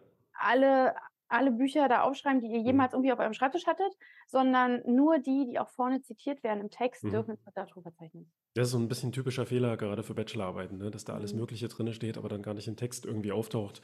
Ja, Und vielleicht noch als äh, Literaturrecherche-Tipp, äh, nicht nur in den Datenbanken recherchieren, sondern eben dann auch schon mal in die Literatur reingucken, sich dort die Literaturverzeichnisse anschauen. Aber eigentlich lernt man das ja auch im Studium. Ja, ich glaube, Schneeballmethode oder so heißt das. ja genau, das ist eine Methode, Schneeball. Mhm. Äh, da Ja. vielleicht noch wirklich als Tipp, äh, gerade wenn man anfängt, Literaturrecherche zu machen und so erschlagen ist und gar nicht weiß, welche Theorien gibt es denn jetzt, wo muss ich anfangen, Mhm. sucht euch zuallererst zwei, drei gute Literatur-Reviews raus. Also Mhm. Arbeiten, die sich angeguckt haben, Mhm. wie ist der aktuelle Stand in der Literatur zu dem und dem Thema. Mhm. Weil die, die sammeln sozusagen die Zutaten vorher schon raus für euch. Ihr müsst nicht Mhm. durch den ganzen Supermarkt laufen, sondern die haben schon einen großen Einkaufskorb für euch vorselektiert. Ja. Und dann könnt ihr gucken, was braucht ihr davon. Das ist Mhm. auch ähm, immer so eine Stufensache. Ja? Ähm, dann lass uns mal so ein bisschen reden. Wir haben jetzt die Literaturrecherche erstmal hinter uns. Das ist ja auch so ein längerer Prozess, der sich dann wahrscheinlich auch ein bisschen so über, die, über, das, über den gesamten Schrei- Schreibprozess erstreckt. Ja, es ist ja nicht so, dass man die Literaturrecherche dann gemacht hat und abschließt, sondern man guckt vielleicht mal, vielleicht finden wir noch was anderes, was irgendwie irgendeine These unterstützt. Ähm, aber mal angenommen, wir haben das jetzt so weit im groben Ganzen, wir haben einen ganzen Haufen Literatur zusammengefunden, jetzt Mhm. wollen wir endlich anfangen mit Ja. äh, Schreiben. Ja, also irgendwie versuchen, den Einstieg ins Schreiben zu finden. Du hattest schon gesagt, äh, man sitzt da dann erstmal vor einem leeren Blatt, ja, oder Monitor eigentlich, und dann blinkt der Kur Mhm. Cursor da so, man hat sein Dokument vielleicht schon ein bisschen äh, zurecht formatiert. Und ja, wo fängt man denn dann an? Das ist, glaube ich, für viele ein Problem. Äh, bei der Arbeit fange ich da jetzt, weiß ich nicht, mit der Einleitung an. Fange ich da an, erstmal ein Abstract oder irgend sowas zu schreiben? Äh, schreibe ich vielleicht los in irgendeinem späteren Kapitel oder sowas? Mhm. Ähm, das ist, ja, wie würdest du denn da rangehen? Oder wie bist du da bei deinen Arbeiten rangegangen? Ähm, den, den allerersten Satz, wo hast du den äh, geschrieben? Okay, also das sind jetzt zwei völlig verschiedene Fragen, Hm? weil wie würde ich da jetzt rangehen und wie bin ich mit meinen eigenen Arbeiten rangegangen? Also ich bin natürlich auch durch alle diese Fehler gelaufen. Ja, Mhm. ich bin wirklich, also ich kann auch ein Buch darüber schreiben, was ich machen sollte. Hm. Und ähm, ich habe in meiner Diplomarbeit damals wirklich auch den Fehler gemacht, dass ich wirklich versucht habe, von Anfang, von, vom ersten Satz anzufangen. Hm. Und das ist nicht wirklich zielführend. Es ist wichtig, wirklich, weil viele machen das auch nicht, es ist wichtig, sich Stichpunkte zu machen für den einleitenden Teil. Ja, ihr solltet wirklich, wenn ihr anfangt zu schreiben, solltet ihr wissen, was ist meine Problemstellung, was ist meine Forschungsfrage, Mhm. welche Hypothesen habe ich dazu eventuell aufgestellt und wie gehe ich vor. Das muss klar Mhm. sein. Vorher braucht ihr nicht anfangen zu schreiben. Das ist alles Blödsinn, ja? Mhm. Weil, oder es kostet einfach nur zusätzlich Zeit, die man ja nicht hat. So. Mhm. Und wenn man dann anfängt zu schreiben, dann kommt von mir jetzt wieder eine sehr unkonventionelle Antwort mit dem Teil, der am meisten Spaß macht. Wirklich. Also, um ins Schreiben zu kommen, fangt damit an, wo ihr am meisten Spaß habt, wo ihr denkt, da habt ihr schon die meisten Informationen, da habt ihr vielleicht schon Stichpunkte rausgeschrieben bei der Literaturrecherche. Also, es kommt ja darauf an, es gibt ja ganz unterschiedliche Herangehensweisen, wie ich jetzt mit der Literatur arbeite, ja? Und wenn ich Mhm. halt mir schon Stichpunktzettel gemacht habe oder schon rausgeschrieben habe, vielleicht arbeitet ihr auch mit einem Literaturverwaltungsprogramm, dann habe ich da auch schon so Sequenzen. Dann fangt damit an, wo ihr das Gefühl habt, ihr könnt am besten einsteigen. Also, da Mhm. habe ich schon am meisten. Macht es euch leicht. Fangt Mhm. mit dem Leichtesten an. Weil dann kommt ihr in diesen in diesen Workflow, ja? Mhm. Nicht mit dem Schwersten anfangen. Man also, wir haben das ja früher ich weiß nicht, ob das immer noch so aber früher haben wir immer beigebracht bekommen, immer mit dem Schwersten zu anfangen. Dann ist es ja weg. Mhm. Beim Schreiben ist es umgedreht, Mhm. ja? Weil ihr zieht euch selber ins Motivationsloch, wenn ihr Mhm. mit dem Schwersten anfangt. Und das wollen wir nicht. Und grade, wenn der Druck groß ist, wenn der Zeitdruck groß ist, macht es euch leicht. Fragt euch immer also wirklich, es klingt doof, aber frag dich immer, wenn du anfängst: „Wie geht's leicht?“ Mhm. Was ist heute das, was ich definitiv machen kann? Und dann wird es immer besser. Mhm. Also, mit dem Teil anfangen, zumindest wenn man noch gar nichts hat, wo man irgendwie das Gefühl hat, der macht mir am meisten Spaß. Und dann wird ja auch das, was einem an oder einem schwer vorkam, alles, äh, 'n ganz kleines bisschen leichter, ne? Dann ist man Ja, irgendwie ja. schon in so 'nem Schreibfluss drinne, hat zuerst das Ja. Erfolgserlebnis auch und dann wird's auch 'n bisschen einfacher, die schwierigen Teile, äh, zu schreiben. Die Zusammenfassung beispielsweise, die ist für viele dann auch 'n bisschen schwer. Es kann aber auch ganz sinnvoll sein, vielleicht erst mal versuchen, 'ne Zusammenfassung irgendwie zu schreiben. Wobei man das ja auch durch die Schreibübungen abdecken könnte, ne, äh, indem man eben versucht, das irgendjemandem zu erklären. Äh, da hatten wir ja schon drüber geredet. In Also, der das ist Regel ist auch es mhm. entschuldige. In der Regel ist es aber so, dass man natürlich mit dem Theorieteil anfängt. Also, dass man Mhm. die theoretische Basis schreibt. Mhm. Ist auch wichtig, dass man sich damit auseinandersetzt, weil ja darauf alles Weitere aufbaut. Mhm. Aber auch da gilt, sucht euch das raus, was erst mal am meisten Spaß macht. Ja. Ja, ist auch mein Tipp als äh, selber als Autor, ne? Man muss nicht linear wirklich von der ersten Seite bis zur letzten schreiben, sondern man fängt irgendwo an. Das gilt dann auch fürs Überarbeiten. Und man sollte auch nicht also, beim Schreiben ist vielleicht nicht ganz so wichtig, eben hauptsächlich in Bezug auf diesen Spaßaffe Mhm. äh, was du gesagt hast. Äh, aber beim Überarbeiten ist es auch ganz wichtig, dass man nicht immer wieder von Anfang bis Ende überarbeitet, ne? Also, jeder, der mal 'n Instrument gespielt hat, der weiß, äh, wenn ich da irgend 'n Stück lerne und das immer wieder von Anfang, bis Ende Ja. spiele, dann ist der Anfang super, ne? Da kann ich alles perfekt, äh, da mache ich keine Fehler. Äh, aber zum Schluss hin wird's dann immer schwieriger, weil man spielt halt nicht bei jeder einzelnen Übungssession wirklich immer alles komplett durch. Man sollte dann eben auch mal, ja, bei der Hälfte anfangen oder nur den letzten Abschnitt spielen und genauso kann man das dann auch beim Überarbeiten machen. Aber, äh, übers Arbeiten werden wir gleich noch mal 'n bisschen genauer reden. Ein Tipp vielleicht noch oder eine Sache, weiß ich nicht, vielleicht kannst du da auch noch was dazu sagen. Ich bin auch 'n Freund davon, dass man erst mal völlig unzensiert auch schreibt. Also, sich nicht selber irgendwie da irgendwelche Beschränkungen aufsetzt. Man kann auch meinetwegen erst mal versuchen, einigermaßen unwissenschaftlich zu schreiben oder sich da nicht allzu viele Gedanken drüber zu machen, sondern einfach erst mal losschreiben. Ja, völlig richtig. Immer Mhm. erst mal schlechte Qualität. Mhm.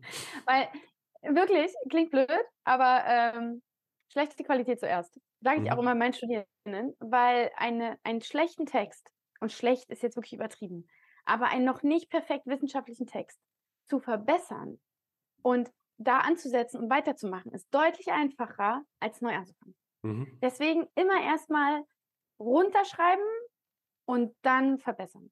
Mhm. Nicht den Anspruch haben, dass jeder Satz, der jetzt irgendwie durch die Tastatur kommt, perfekt ist. Blödsinn. Mhm. Erst mal raus mit der Information und dann kann man immer noch daran arbeiten. Ist viel, viel effizienter. Aber ist manchmal auch sehr schwer. Grade bei perfektionistisch orientierten Personen ist es sehr, sehr schwer, kann ich auch 'n Lied von singen. Mhm. Ähm, aber aber das dürfen wir Perfektionisten lernen, dass äh, dass man einfach wirklich erst mal schlechte Qualität liefern darf. Man gibt die ja Mhm. nicht ab. Sagt dir Mhm. keiner, dass du die abgeben solltest. Aber, ähm, dann ist better than perfect, Mhm. ne? Da steckt ganz, ganz viel drinne. Also, erst mal schreiben, dann hast du zumindest was und das überprüfen, nachbessern geht immer noch. Genau, dieser Überarbeiten oder dieser Schritt der Überarbeitung ist aus meiner Sicht der wirklich fast schon der wichtigere äh, im Prozess. Der nimmt auch eigentlich am meisten Zeit ein. Also das reine Runterschreiben von einem Manuskript, das wird einem auch jeder große, gestandene Autor äh, bestätigen. Äh, wenn die mal anfangen würden, ihre Manuskripte irgendwie rauszugeben, so die, diese allerersten Entwürfe von irgendwelchen Texten, ne, irgendwelche Weltliteratur, äh, da würden die Leute halt lachen. So. Ja. Das, das, ist absolut anders als das, was dann ja, eben durch stimmt. die Überarbeitung und das äh, durch mhm. den Feinschliff ähm, zustande kommt. Dann lass uns mal noch ja. ein bisschen so über das Überarbeiten reden. Mhm. Ähm, also ich habe so ein paar Stichpunkte aufgeschrieben von den Sachen, die man überarbeitet. Der Klassiker natürlich erstmal Rechtschreibung, äh, Grammatik, Stil, ja, so eine ja. Sachen. Also vielleicht hast du so ein paar Dinge, die häufig als Fehler auftreten. Ich meine, Rechtschreibung ist klar, Kommasetzung ja. bereitet vielen Schwierigkeiten, da sollte man auf jeden Fall nochmal drüber schauen. Nach der sogenannten neuen Rechtschreibung, der jetzt auch nicht mehr so neu ist, sind es häufig auch so die Zusammen- und Getrenntschreibungen, die manchen ja. Schwierigkeiten äh, bereiten. Was hast du nur so für Klassiker irgendwie in den Texten, die du so liest, was da sehr häufig für Fehler auftreten? Äh, also was ich immer wieder korrigiere, sind Zeitformen. Hm. Äh, dass halt nicht in der richtigen Zeitform geschrieben wird. Also ja, es gibt Unterschiede, je nachdem, was man schreibt, aber grundlegend schreibt man wissenschaftliche Texte in der Gegenwart. Mhm. Und was auch immer wieder ein Punkt ist, ist das kleine Wörtchen Mann. Mhm. Ja, also das macht einfach einen schlechten Eindruck, äh, einen schlechten Ausdruck in Texten. Sollte man immer versuchen zu verhindern, sollte man immer versuchen zu verhindern, äh, dass man, man das, man sollte versuchen zu verhindern, dass man Mann schreibt. Mhm. Äh, in Texten fällt mir auch mal wieder auf, korrigiere ich. Und was wirklich auch ähm, schwer, glaube ich, ist, wenn man seinen eigenen Text schreibt, dass wichtig ist, dass jeder Satz auf den anderen aufbaut. Also mhm. es geht nicht darum, dass es maximal kompliziert klingt. Es geht nicht, geht nicht darum, dass die Sätze maximal lang sind, mhm. sondern es geht darum, dass der Leser von Anfang bis Ende oder die Leserin mitgenommen wird und mhm. versteht, mhm was ihr da schreibt und wie ihr auf die einzelnen Schlussfolgerungen kommt. Mhm. Und dafür ist es möglichst wichtig, kurze Sätze zu schreiben. Mhm. Ich weiß, dass das sehr schwer ist, denn Jahrzehnte eigentlich haben wir das in der Wissenschaft ja auch anders gemacht. Ne? Also es musste immer sehr kompliziert und lang klingen. Ich ja. selber, ich, boah, ich kann richtig, richtig lange Sätze schreiben. ich äh, bin eine Meisterin für Schachtelsätze und kann das deswegen sehr gut nachvollziehen, dass das schwer fällt.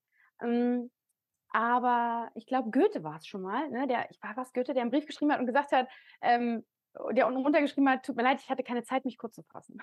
Hm, weiß ich jetzt auch nicht, genau, aber ich kenne das ich, ja. Ich glaube, ich weiß gar nicht. Ich glaube, es war Goethe.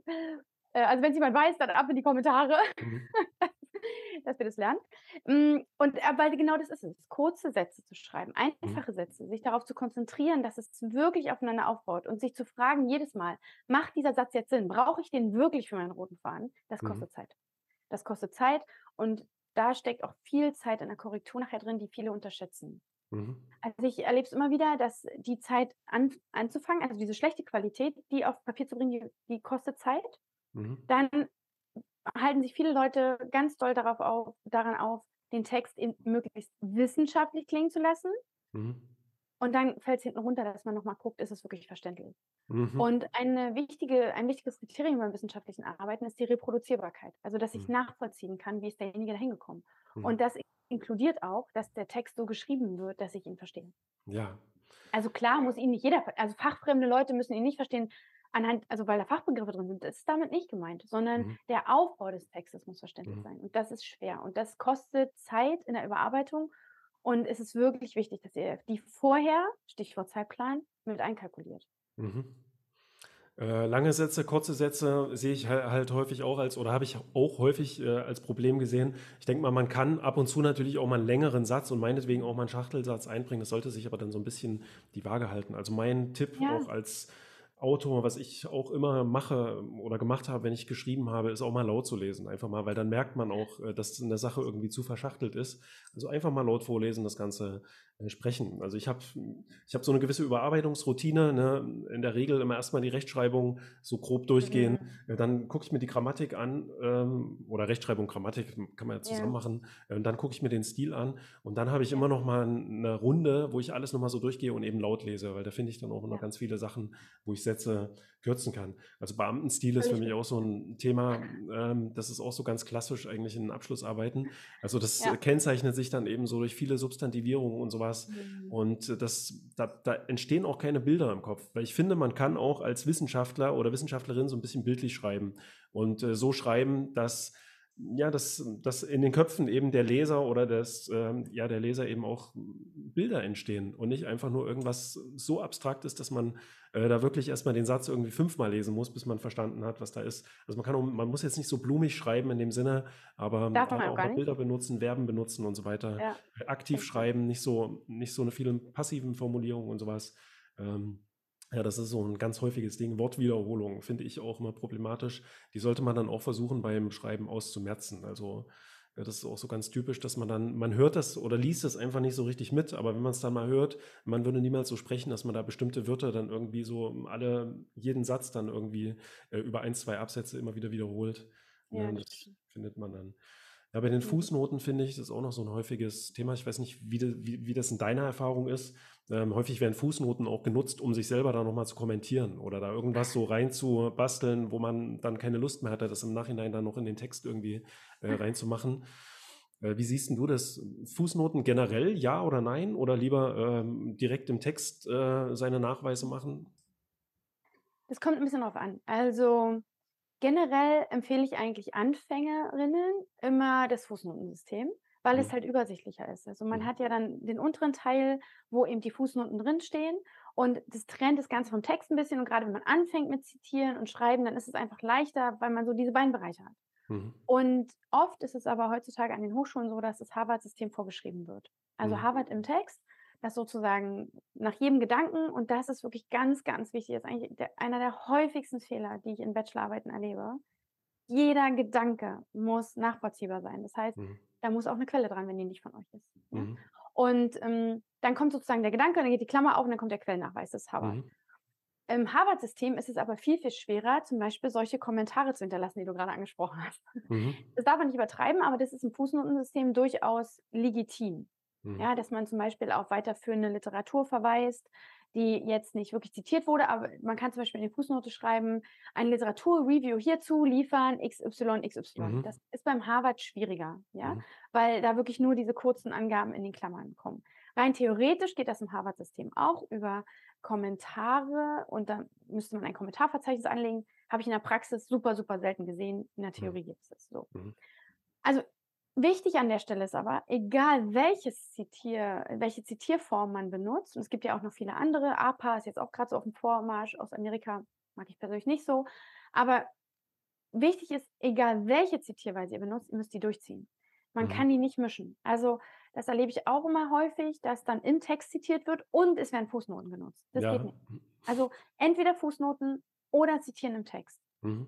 Und beim Fußnotensystem ist es auch wichtig, dass es da nochmal spezielle Vorgaben gibt, wie eine Quelle zitiert wird. Also die Ersterwähnung einer Quelle im Fußnotensystem ist immer anders als alle weiteren. Also man mhm. unterscheidet zwischen Ersterwähnung und Zweiterwähnung. Das macht man in mhm. Harvard nicht. So. Mhm. Also es gibt so wirklich schon so ein paar Kleinigkeiten, auf die man achten sollte. Da würde ich immer vorschlagen, überlegen, welche Zitierweise hat euch am meisten Spaß gemacht, wenn ihr freie mhm. Wahl habt. Die wählen oder gucken, was die Hochschule vorgibt. Sich dann einmal die Kriterien angucken und die durchziehen. Ja, Aber wirklich ich, die Kriterien auch mal angucken. Mhm. Ähm, ich, also Fußnoten mochte ich früher eigentlich nie so richtig. Ich weiß nicht warum. Ähm, hatte ich irgendwie meine Gründe. Aber so im Laufe der Lektorenjahre äh, habe ich dann auch, ähm, ja, bin ich dann auch dazu gekommen, so einfach Fußnoten äh, zu bevorzugen, weil man da, weil man das eben, wie du es schon gesagt hast, schön sauber vom Text trennen kann. Das für einen Leser letztendlich einfach angenehmer, äh, weil du da wirklich ganz normale Sätze im Text hast, wo nicht ständig irgendeine Klammer mit irgendwas kommt. Ja. Äh, wenn man es gut macht und ein guter, geübter Autor auch ist, ist es auch absolut okay, dann ähm, direkt im Text äh, seine Nachweise Nachweise mit reinzuschreiben. Wenn man es machen muss, kommt man natürlich nicht drum rum. Aber ansonsten halte ich viel von Fußnoten und dann da wirklich hauptsächlich auch die äh, Quellen, auch mal die Verweise auf weiterführende Literatur und sowas. Aber weiß nicht, halt nicht so viel davon, wenn man dann eine Definition irgendwie nochmal in der Fußnote, ja, äh, das nicht. kann man alles im Text machen. Das ist für einen mhm. Leser halt super anstrengend, weil ja. du wechselst dann halt ständig hin und her zwischen, ja, auf, auf dem Blatt Papier, suchst dann immer wieder den Einstieg äh, zurück, so wenn du aus der Fußnote zurück willst. Irgendwann mhm. hast du keine Lust mehr drauf, überspringst dann einfach alles, äh, ähm, und kriegst dann sozusagen nur noch so die Hälfte mit. Also ich habe mal eine Arbeit gelesen, ich glaube aus den Rechtswissenschaften, eine Dissertation, ähm, die Ah, bestand ja. fast nur aus Fußnoten. Ja. Also Aber wir haben vorhin gesagt, es kommt wirklich auf die Wissenschaft an. Und bei den ja, Juristen gibt es ganz viele Sachen, die da zentral sind, die mhm, in anderen Wissenschaften verpönt sind. mhm, Ja, also, und damit meine ich jetzt nicht, dass die irgendwie Sachen besser oder schlechter machen, sondern die machen die einfach anders. ja, Und das ist wirklich wichtig, auch für alle, die jetzt vielleicht anfangen und sich ein Buch holen äh, zum wissenschaftlichen Arbeiten. Achtet bitte, bitte, bitte darauf, was da auf dem Buchcover steht. Es ist unterschiedlich, ob da steht wissenschaftliches Arbeiten für Sozialwissenschaften oder ob da steht wissenschaftliches Arbeiten für Naturwissenschaften mhm, oder für Juristen. Es ist wirklich unterschiedlich. Ja, mhm. also da, da gibt es unterschiedliche Regeln. Ja, bei, bei den Juristen ist dann auch äh, Beamtenstil okay. Die können auch gar nicht anders irgendwie.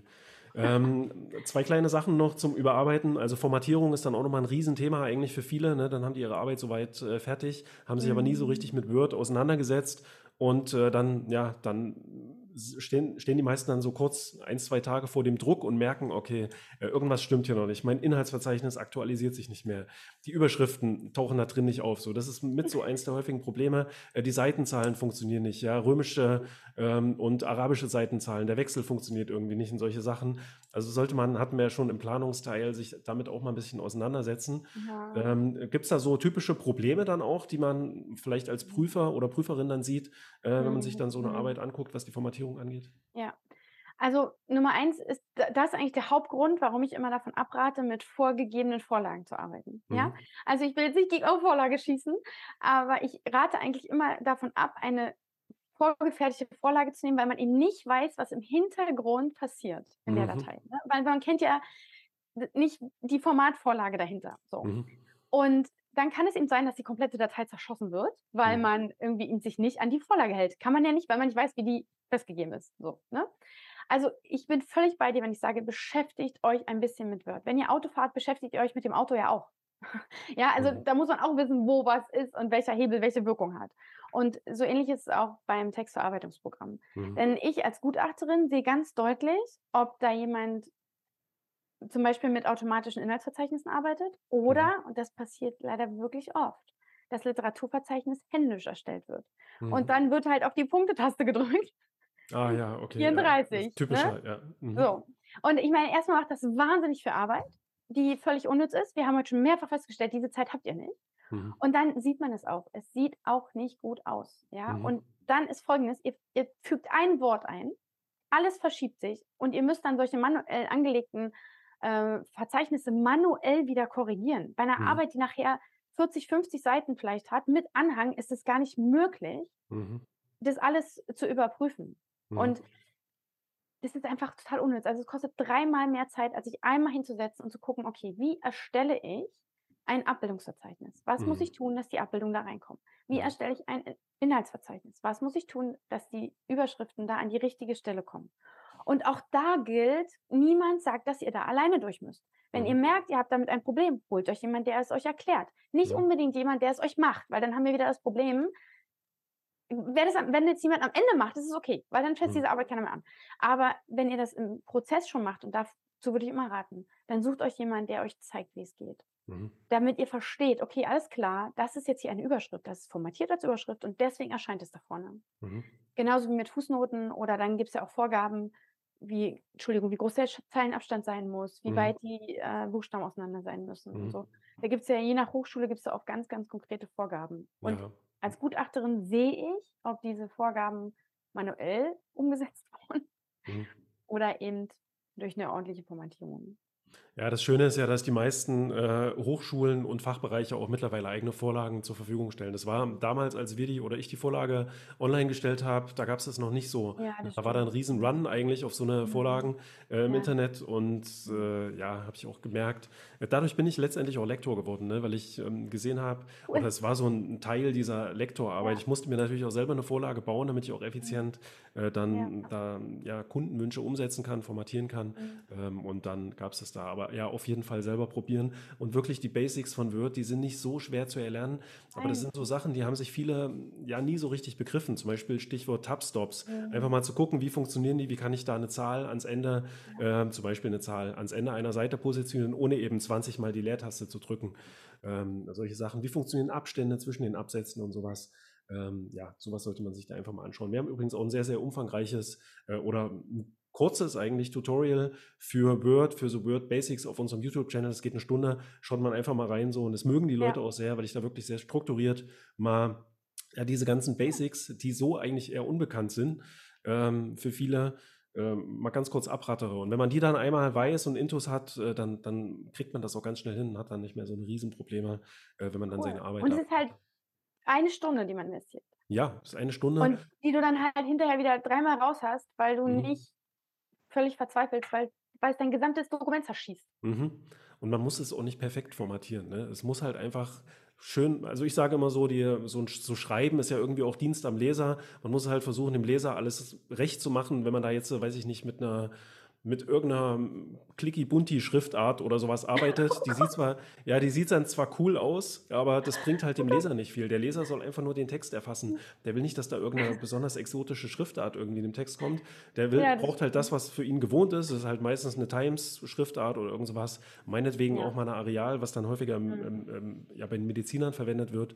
Aber ja, ansonsten saubere Formatierung, einfach schön Abstände zwischen den Absätzen gemacht und so weiter.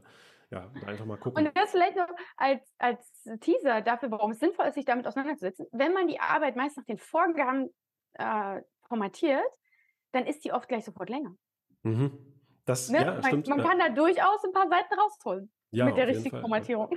Ja, auch mit, mit so den Abständen zwischen den ähm, Zeilen kann man dann auch ein bisschen tricksen. Habe ich auch Mhm. Ja. dann ab und zu mal gemacht für, ähm, für, ja, wenn da jemand irgendwie nicht ganz so auf seinen Umfang gekommen ist. Was ich aber immer ein bisschen komisch finde, weil, aber gut, das ist nochmal so ein Thema für sich.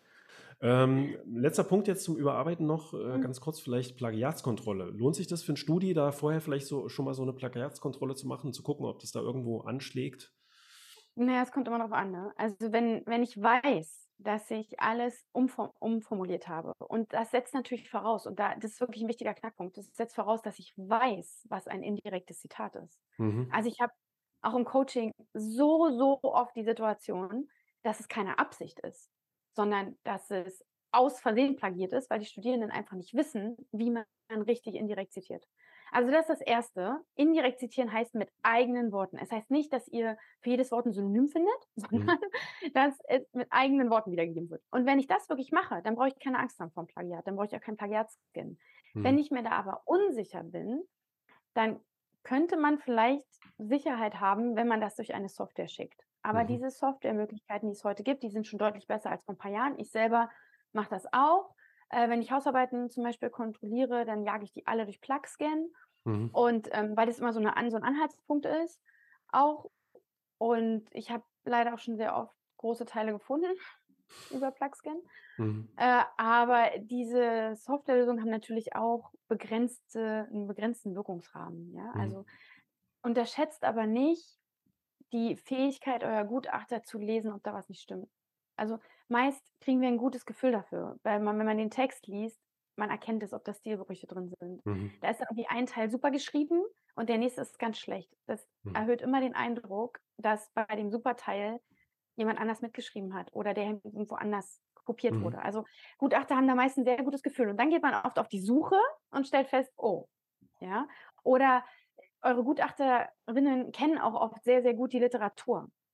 Und die wissen, was da drin steht. Und Dann Ja. erkennt man auch Dinge wieder. Und wenn da keine Quelle dran ist, dann wird man hellhörig. Ja? Also da sollte man vorsichtig sein. Generell würde ich sagen, braucht man keinen Plug-Scan, wenn man weiß, dass man das richtig umgesetzt hat. Ja? Mhm. Und auch wenn ein Plug-Scan anzeigt, dass es nicht, dass es keine hohe Plagierungsrate hat, heißt Mhm. es nicht, dass euer Gutachter nicht irgendwas findet, was ihr vielleicht auch irgendwo abgeschrieben habt. Mhm. Ja, Ist ja, also, glaube ich, auch ein Kostenfaktor, ne? Ich weiß jetzt nicht genau, aber man zahlt ja dann als Studi, glaube ich, auch so einen Plagiatscan, oder? na, Also es mir kommt auf die, auf die Plattform an. Bei manchen Plattformen kann man sich als Studierende, als Studierende anmelden und dann hat man irgendwie x Ze- Zeichen frei und alles darüber Mhm. muss man dann bezahlen. Ach so, okay. Mm, Also es ist unterschiedlich. Bei Mhm. Plugscan weiß ich, sind die ersten, oh, weiß ich nicht, viele Zeichen frei und dann zahlt man auch dafür. Also wenn ich da Mhm. Hausarbeiten durchschieße, dann zahle ich dafür, ja. Mhm. So, dann äh, das letzte Thema, über das wir jetzt noch ein bisschen reden können, haben wir, darüber haben wir eigentlich schon so ein kleines bisschen geredet, ist immer so das Thema Schreibblockaden und damit hängt ja irgendwie auch Prokrastination äh, zusammen. Also wir hatten schon äh, eine Methode, wie man das so ein bisschen überwinden kann. Zumindest ist das ja für mich auch immer was gewesen, womit ich eine Schreibblockade überwinden kann. Mhm. Ja, also was heißt Blockade? Man ist ja da nicht blockiert, man findet einfach nur vielleicht nicht den richtigen Satz. Aber eins ist dann eben so ein bisschen Schreiben zu üben und so versuchen, in das Schreiben reinzukommen. Da hatten wir ja vorhin schon drüber geredet und äh, ja, wenn man dann nach fünf Minuten einfach mal seine Gedanken niedergeschrieben hat, dann fällt einem dann auch schon was dazu ein äh, zu dem Thema. Hast du vielleicht noch ähm, einen Tipp dazu oder eins, zwei Tipps? Mhm. Ähm, kannst du vielleicht auch ein bisschen was aus deiner Erfahrung sagen? Gibt es da äh, Leute, die wirklich hat oder ja extrem an Schreibblockaden leiden? Ich kann mir, ja. ja, ja. Kann mir vorstellen, dass die dann auch in ein Coaching vielleicht kommen äh, mhm. und ja, um da irgendwie ja dann doch voranzukommen mit ihrem Text. Also spätestens dann, ja, also wenn ich in einer wirklich schlimmen Schla Schreibblockade bin und gar nicht mehr vorankomme und jetzt wirklich lange was nichts passiert ist, dann spätestens dann sollte ich mir jemanden holen, der mir damit hilft. Mhm. Denn ihr, ihr verschenkt einfach sehr, sehr viel Zeit. Mhm. Und dann müsst ihr euer Studium verlängern und so. Das ist alles nicht produktiv. Mhm. Aber generell, und ja, kann ich also aus meinen Coachings, aber auch aus eigener Erfahrung. Also ich habe es jetzt, glaube ich, schon mal erwähnt, ich schreibe gerade eine Doktorarbeit und auch ich habe Phasen, in denen ich nicht vorankomme. Ich mhm. weiß theoretisch genau, wie es geht. Ich kann ganz mhm. viele Tipps geben und auch ich sitze manchmal davor, schaffe nicht das, was ich eigentlich wollte, komme nicht rein. Das ist völlig normal erstmal. Ja, das ist völlig normal. Sie beim Sport, da hat man auch nicht jeden Tag eine Topform. So. Mhm. Und wenn es aber dann wirklich gefährlich wird, wenn man gar nicht vorankommt, wenn man merkt, okay, ich versuche gerade alles vorzuschieben, damit ich da nicht an die Arbeit muss. Mhm. Ja, also man hat sich eigentlich heute vorgenommen zu schreiben und dann erwischt man sich dabei, dass man den Abwasch macht oder man hat sogar angefangen, Fenster zu putzen, was man sonst nie macht. Ja? Oder es ist alles perfekt aufgeräumt und das passiert nicht nur einmal, sondern es passiert über einen längeren Zeitraum. Dann ist es gefährlich, weil dann ist es wirklich eine Schreibblockade und dann mhm. sind wir schon mittendrin in der Prokrastination. Mhm. Und was da wirklich helfen kann, so simpel es klingt, ist ein Ortswechsel. Das ist mhm, wirklich ein Ortswechsel. Schnappt euch mhm. euren Laptop, mal weg von dem Schreibtisch, wo ihr sonst sitzt, dem mhm. Küchentisch, dem Wohnzimmertisch, egal, wo ihr sonst halt sitzt und macht was anderes. Optimal ich weiß, kann nicht immer jeder umsetzen. Aber was wirklich optimal ist, funktioniert bei mir auch richtig prima. Ich fahre woanders hin. Mhm. Und wirklich woanders hin. Also, mhm. ich habe es auch wirklich schon gemacht, dass ich mich drei Tage in ein super, super billiges Hotel eingebucht habe. Mhm. Am besten in einer sehr ablenkungsarmen Region, also mhm. wirklich, wo du nicht auf die Idee kommst, irgendwie noch was anderes zu machen, mhm. wo du aber verpflegt wirst, versorgt wirst und dich da hinsetzen und du wirst sehen, es geht plötzlich wieder. Mhm. Also klar weiß ich, kann man nicht immer machen und so, ne? Aber wenn ihr das könnt, warum nicht mal raus? Ja, das kostet dann vielleicht für drei Nächte mal irgendwie 100, 150 Euro. Ist viel mhm. Geld, ich weiß. Aber wenn mhm. ihr in den drei Tagen weitergekommen seid als sonst in vier Wochen, dann ist es ein Effekt, den man mal überlegen könnte, ob man den nicht vielleicht nutzen kann. Mhm. Was auch echt hilft, ist erstmal nur einen Rohtext schreiben, das haben wir schon gesagt. Ja, also mhm. dieses, dieser, dieses Mantra Quality, äh, Bad Quality First. Also wirklich mhm. erstmal anfangen mit, mit nicht so guten Sachen, erstmal mhm. runterschreiben. Was auch helfen kann, ist mit einer Struktur starten. Also wirklich nicht mit Sätzen anfangen, sondern erstmal zehn Wörter untereinander schreiben, mhm. die eine Rolle spielen in dem Text. Ja, sowas wie Schlagworte, einfach nur mhm. bumm, untereinander, die dann als nächstes in die Reihenfolge bringen. Was sage ich zuerst, was sage ich dann, was sage ich dann, das kann helfen. Und was auch, wie gesagt, hilft, ist mit leichten Texten anfangen. Also das, wo man vielleicht nicht ganz eng an der Literatur ist, das mache ich zum Beispiel auch. Also ich selber schreibe auch unglaublich ungern Theorieteile. Ich bin ehrlich. Ja? Ich habe schon so mhm. viel geschrieben, aber ich mache das nicht gerne. So. Ähm, ich schreibe viel lieber den Diskussionsteil, den Empirie-Teil, ja. Und mhm. wenn man ihn merkt, ich komme damit nicht weiter, dann schreibt doch wieder ein bisschen was an eurer Diskussion. Weil da, da kann man auch freier schreiben. Ne? Mhm. Da muss man sich nicht so ganz krass an der Literatur halten. Und ansonsten ist es wirklich wichtig, bei Sprachblockaden zu gucken, wo kommen die her. Mhm. In den meisten Fällen kommt diese Schreibblockade nicht, weil euer Thema euch keinen Spaß macht oder weil ihr nicht wisst, wie es geht, sondern in den meisten Fällen steckt da was anderes dahinter. Mhm. Und das sind Emotionen, die euch blockieren. Mhm. Zum Beispiel, was passiert eigentlich, wenn ich mit meinem Studium fertig bin? Ja, ja. So. Und wenn dann irgendwas ist, was nicht klar ist, das kann euch blockieren. Mhm. Da habt ihr, ich, im Coaching sage ich immer, das sind kleine Monks. Mhm. Kleine Monks, die in euch drin sind, die sind da übrigens auch vorher schon drin gewesen, die haben wir alle in uns, ja. Mhm. Die kommen dann nur zu bestimmten Momenten, kommen die hoch. Mhm. Und wenn dieser kleine Monk zum Beispiel gar nicht möchte, dass ihr die Arbeit abgibt, weil danach ist irgendwie eine andere Aufgabe im Job fällig, auf die ihr eigentlich gar keinen Bock habt. Danach Mhm. wisst ihr vielleicht gar nicht, was passiert. Vielleicht habt ihr auch Angst, Stichwort Imposter-Syndrom, dass Mhm. äh, die Arbeit nicht gut genug ist. Also, Mhm. dass ihr sozusagen das Gefühl habt, oh, wenn ich die jetzt schreibe, dann merken alle, dass ich keine Ahnung davon habe. So, Mhm. ne? Also es gibt ganz viele Punkte, die die kleinen Monks, Mhm. die euch davon abhalten können zu schreiben. Und wenn ihr merkt, ihr kriegt es an der Oberfläche durch diese ganzen vielen Tools nicht mehr geregelt, Mhm. dann geht eine Etage tiefer und guckt, Mhm. was, was Perfektionismus sicherlich auch noch so ein, ja, Ja. was, was einen dann ein bisschen blockieren kann. Ja, und dann Ja, oder die. Frage dann halt, wo kommt der Perfektionismus her? Mhm, genau. Ja, so. man sollte dann vielleicht auch, ja, sich ähm, vorher, bevor man die Arbeit angeht, auch schon mal so ein bisschen auseinandersetzen damit, was passiert denn oder was mache ich denn eigentlich, wenn da so eine äh, Blockade auf mich zukommt, ja, oder was Ja. mache ich denn eigentlich, um so einer Prokrastination irgendwie so ein bisschen vorzubeugen, wenn es dann mal soweit ist. Ja, nicht, dass man dann äh, sozusagen in, in so einer Phase dann erstmal in eine Psychotherapie geht. Da verliert man ja dann wahrscheinlich noch viel mehr Zeit. ja, Ähm, genau. ja, einfach auch vorher da mal so ein bisschen Gedanken machen, was könnte ähm, passieren. Ja, und ich denke mal, eine Sache, die dann auch hilfreich ist oder sein könnte, äh, in Bezug auf sowas, also in Bezug auf eine Schreibblockade, aber generell auch in Bezug auf das Thema, was wir jetzt besprochen haben, nämlich auf ja, schnelleres, schnelleres Schreiben ja, und effizientes Schreiben für so eine Abschlussarbeit, ist sicherlich auch ein, dein Coaching-Programm. Also vielleicht kannst du uns Mhm. da mal so ein bisschen was dazu sagen, für diejenigen zumindest, äh, die jetzt nicht bei dir ähm, an der Uni oder an der Hochschule Ja. ähm, im Kurs sind, äh, die können, die können auch mit dir äh, über dein Coaching-Programm zusammenarbeiten. Kannst du uns da noch ein Ja, bisschen was dazu genau. erzählen? Also ich habe seit einem Jahr biete ich das online an, vorher habe ich das nur offline gemacht. Und Mhm. damit ist es natürlich zugänglich für viel mehr Studierende, weil ich wirklich die Vision habe, dass wir wegkommen von dieser Idee, dass man durch diesen Prozess alleine muss. Da Mhm. muss keiner alleine durch. Ich finde ich fand es schon immer absurd. Also schon als ich meine eigene Diplomarbeit geschrieben habe, saß ich da und habe mich gefragt, warum habe ich hier eigentlich jetzt keinen an meiner Seite, der mich dabei unterstützt, diesen Mhm. Prozess wirklich durchzugehen. Also ich will damit nicht sagen, dass die Arbeit für euch jemand schreibt. Nein, ihr schreibt die alleine. Mhm. Aber wir hatten vorhin schon diesen, dieses Beispiel mit dem Marathon. Ja? Mhm. Wenn man einen Marathon läuft, die wenigsten machen das völlig alleine. Mhm. In den meisten Fällen schließt man sich einer Laufgruppe an oder man hat einen Trainer, vielleicht sogar einen Personal Trainer. Also jemand, der wirklich guckt, okay, welche Übung brauchst du jetzt? Wie lange laufen wir wann, damit du in einem halben Jahr, im Jahr, je nachdem, diesen Marathon schaffst. Du Mhm. läufst dir nachher alleine diesen Marathon und du schreibst auch deine Bachelorarbeit alleine oder deine Masterarbeit.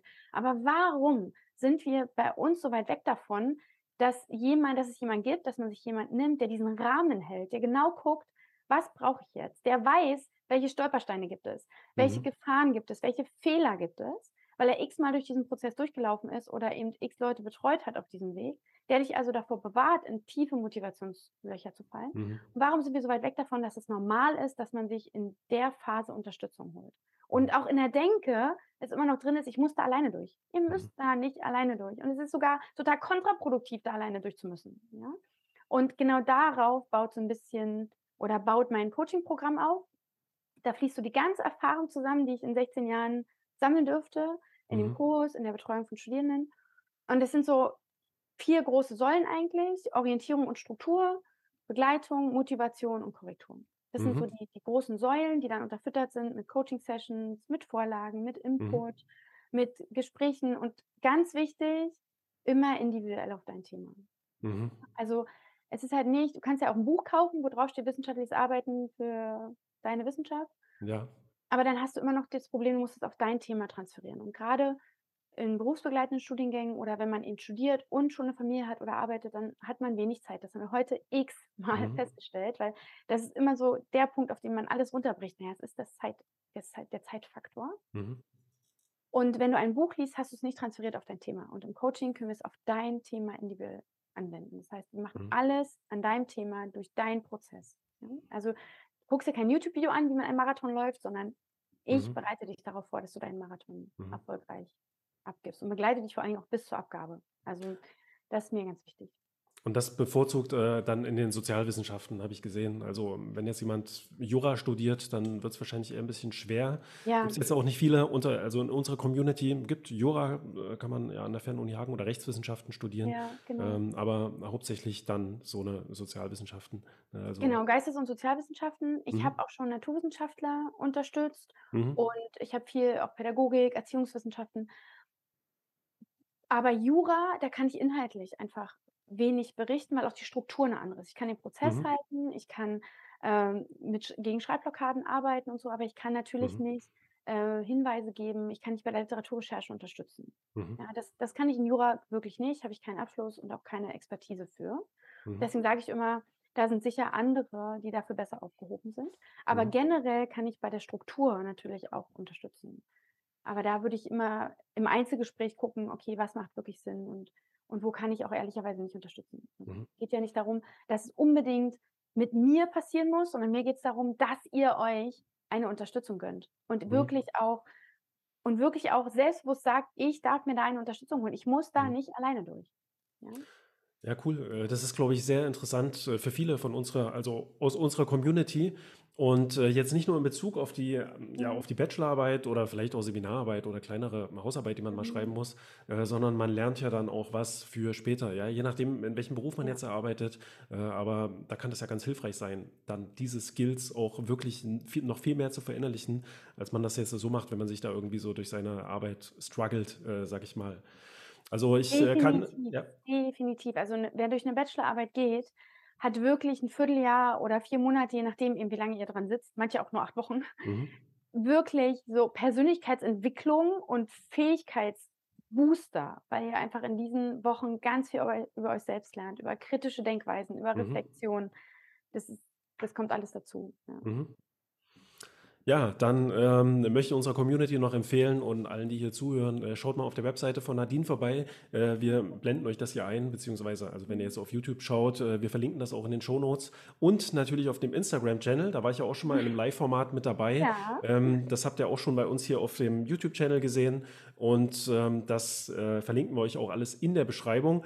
Äh, ist auch ein sehr aktiver äh, Instagram-Account. Ja, du machst viele Stories, äh, du postest auch viel, so kleine Wissenshäppchen äh, Mhm. und dann natürlich äh, ja, Live-Gespräche, Live-Interviews Mhm. mit Lehrkräften beispielsweise und mit Leuten, die für Studierende interessant sind. Also Nadine, sehr interessantes, äh, sehr interessantes Gespräch. Ich habe äh, ein paar Ja. Sachen neu gelernt, beispielsweise das Trichtermodell. Ja, das kannte ich jetzt so noch nicht. ähm, oder Pre-Writing. Ja, wusste ich jetzt auch noch nicht, dass man das so Mhm. nennt. Äh, Pre-Writing. ja, manche Sachen ben, ich, benutze ich dann einfach irgendwie Ja. äh, ja, so unbewusst irgendwie, aber ich wusste gar nicht, dass es da auch noch eine spezielle Bezeichnung dafür Mhm. gibt. Also sehr cool, vielen Dank für das Gespräch. Ja. Ja, Danke, dass ich hier sein durfte. ja, cool. Bis dann, bis zum nächsten Mal. Mach's gut. Tschüss.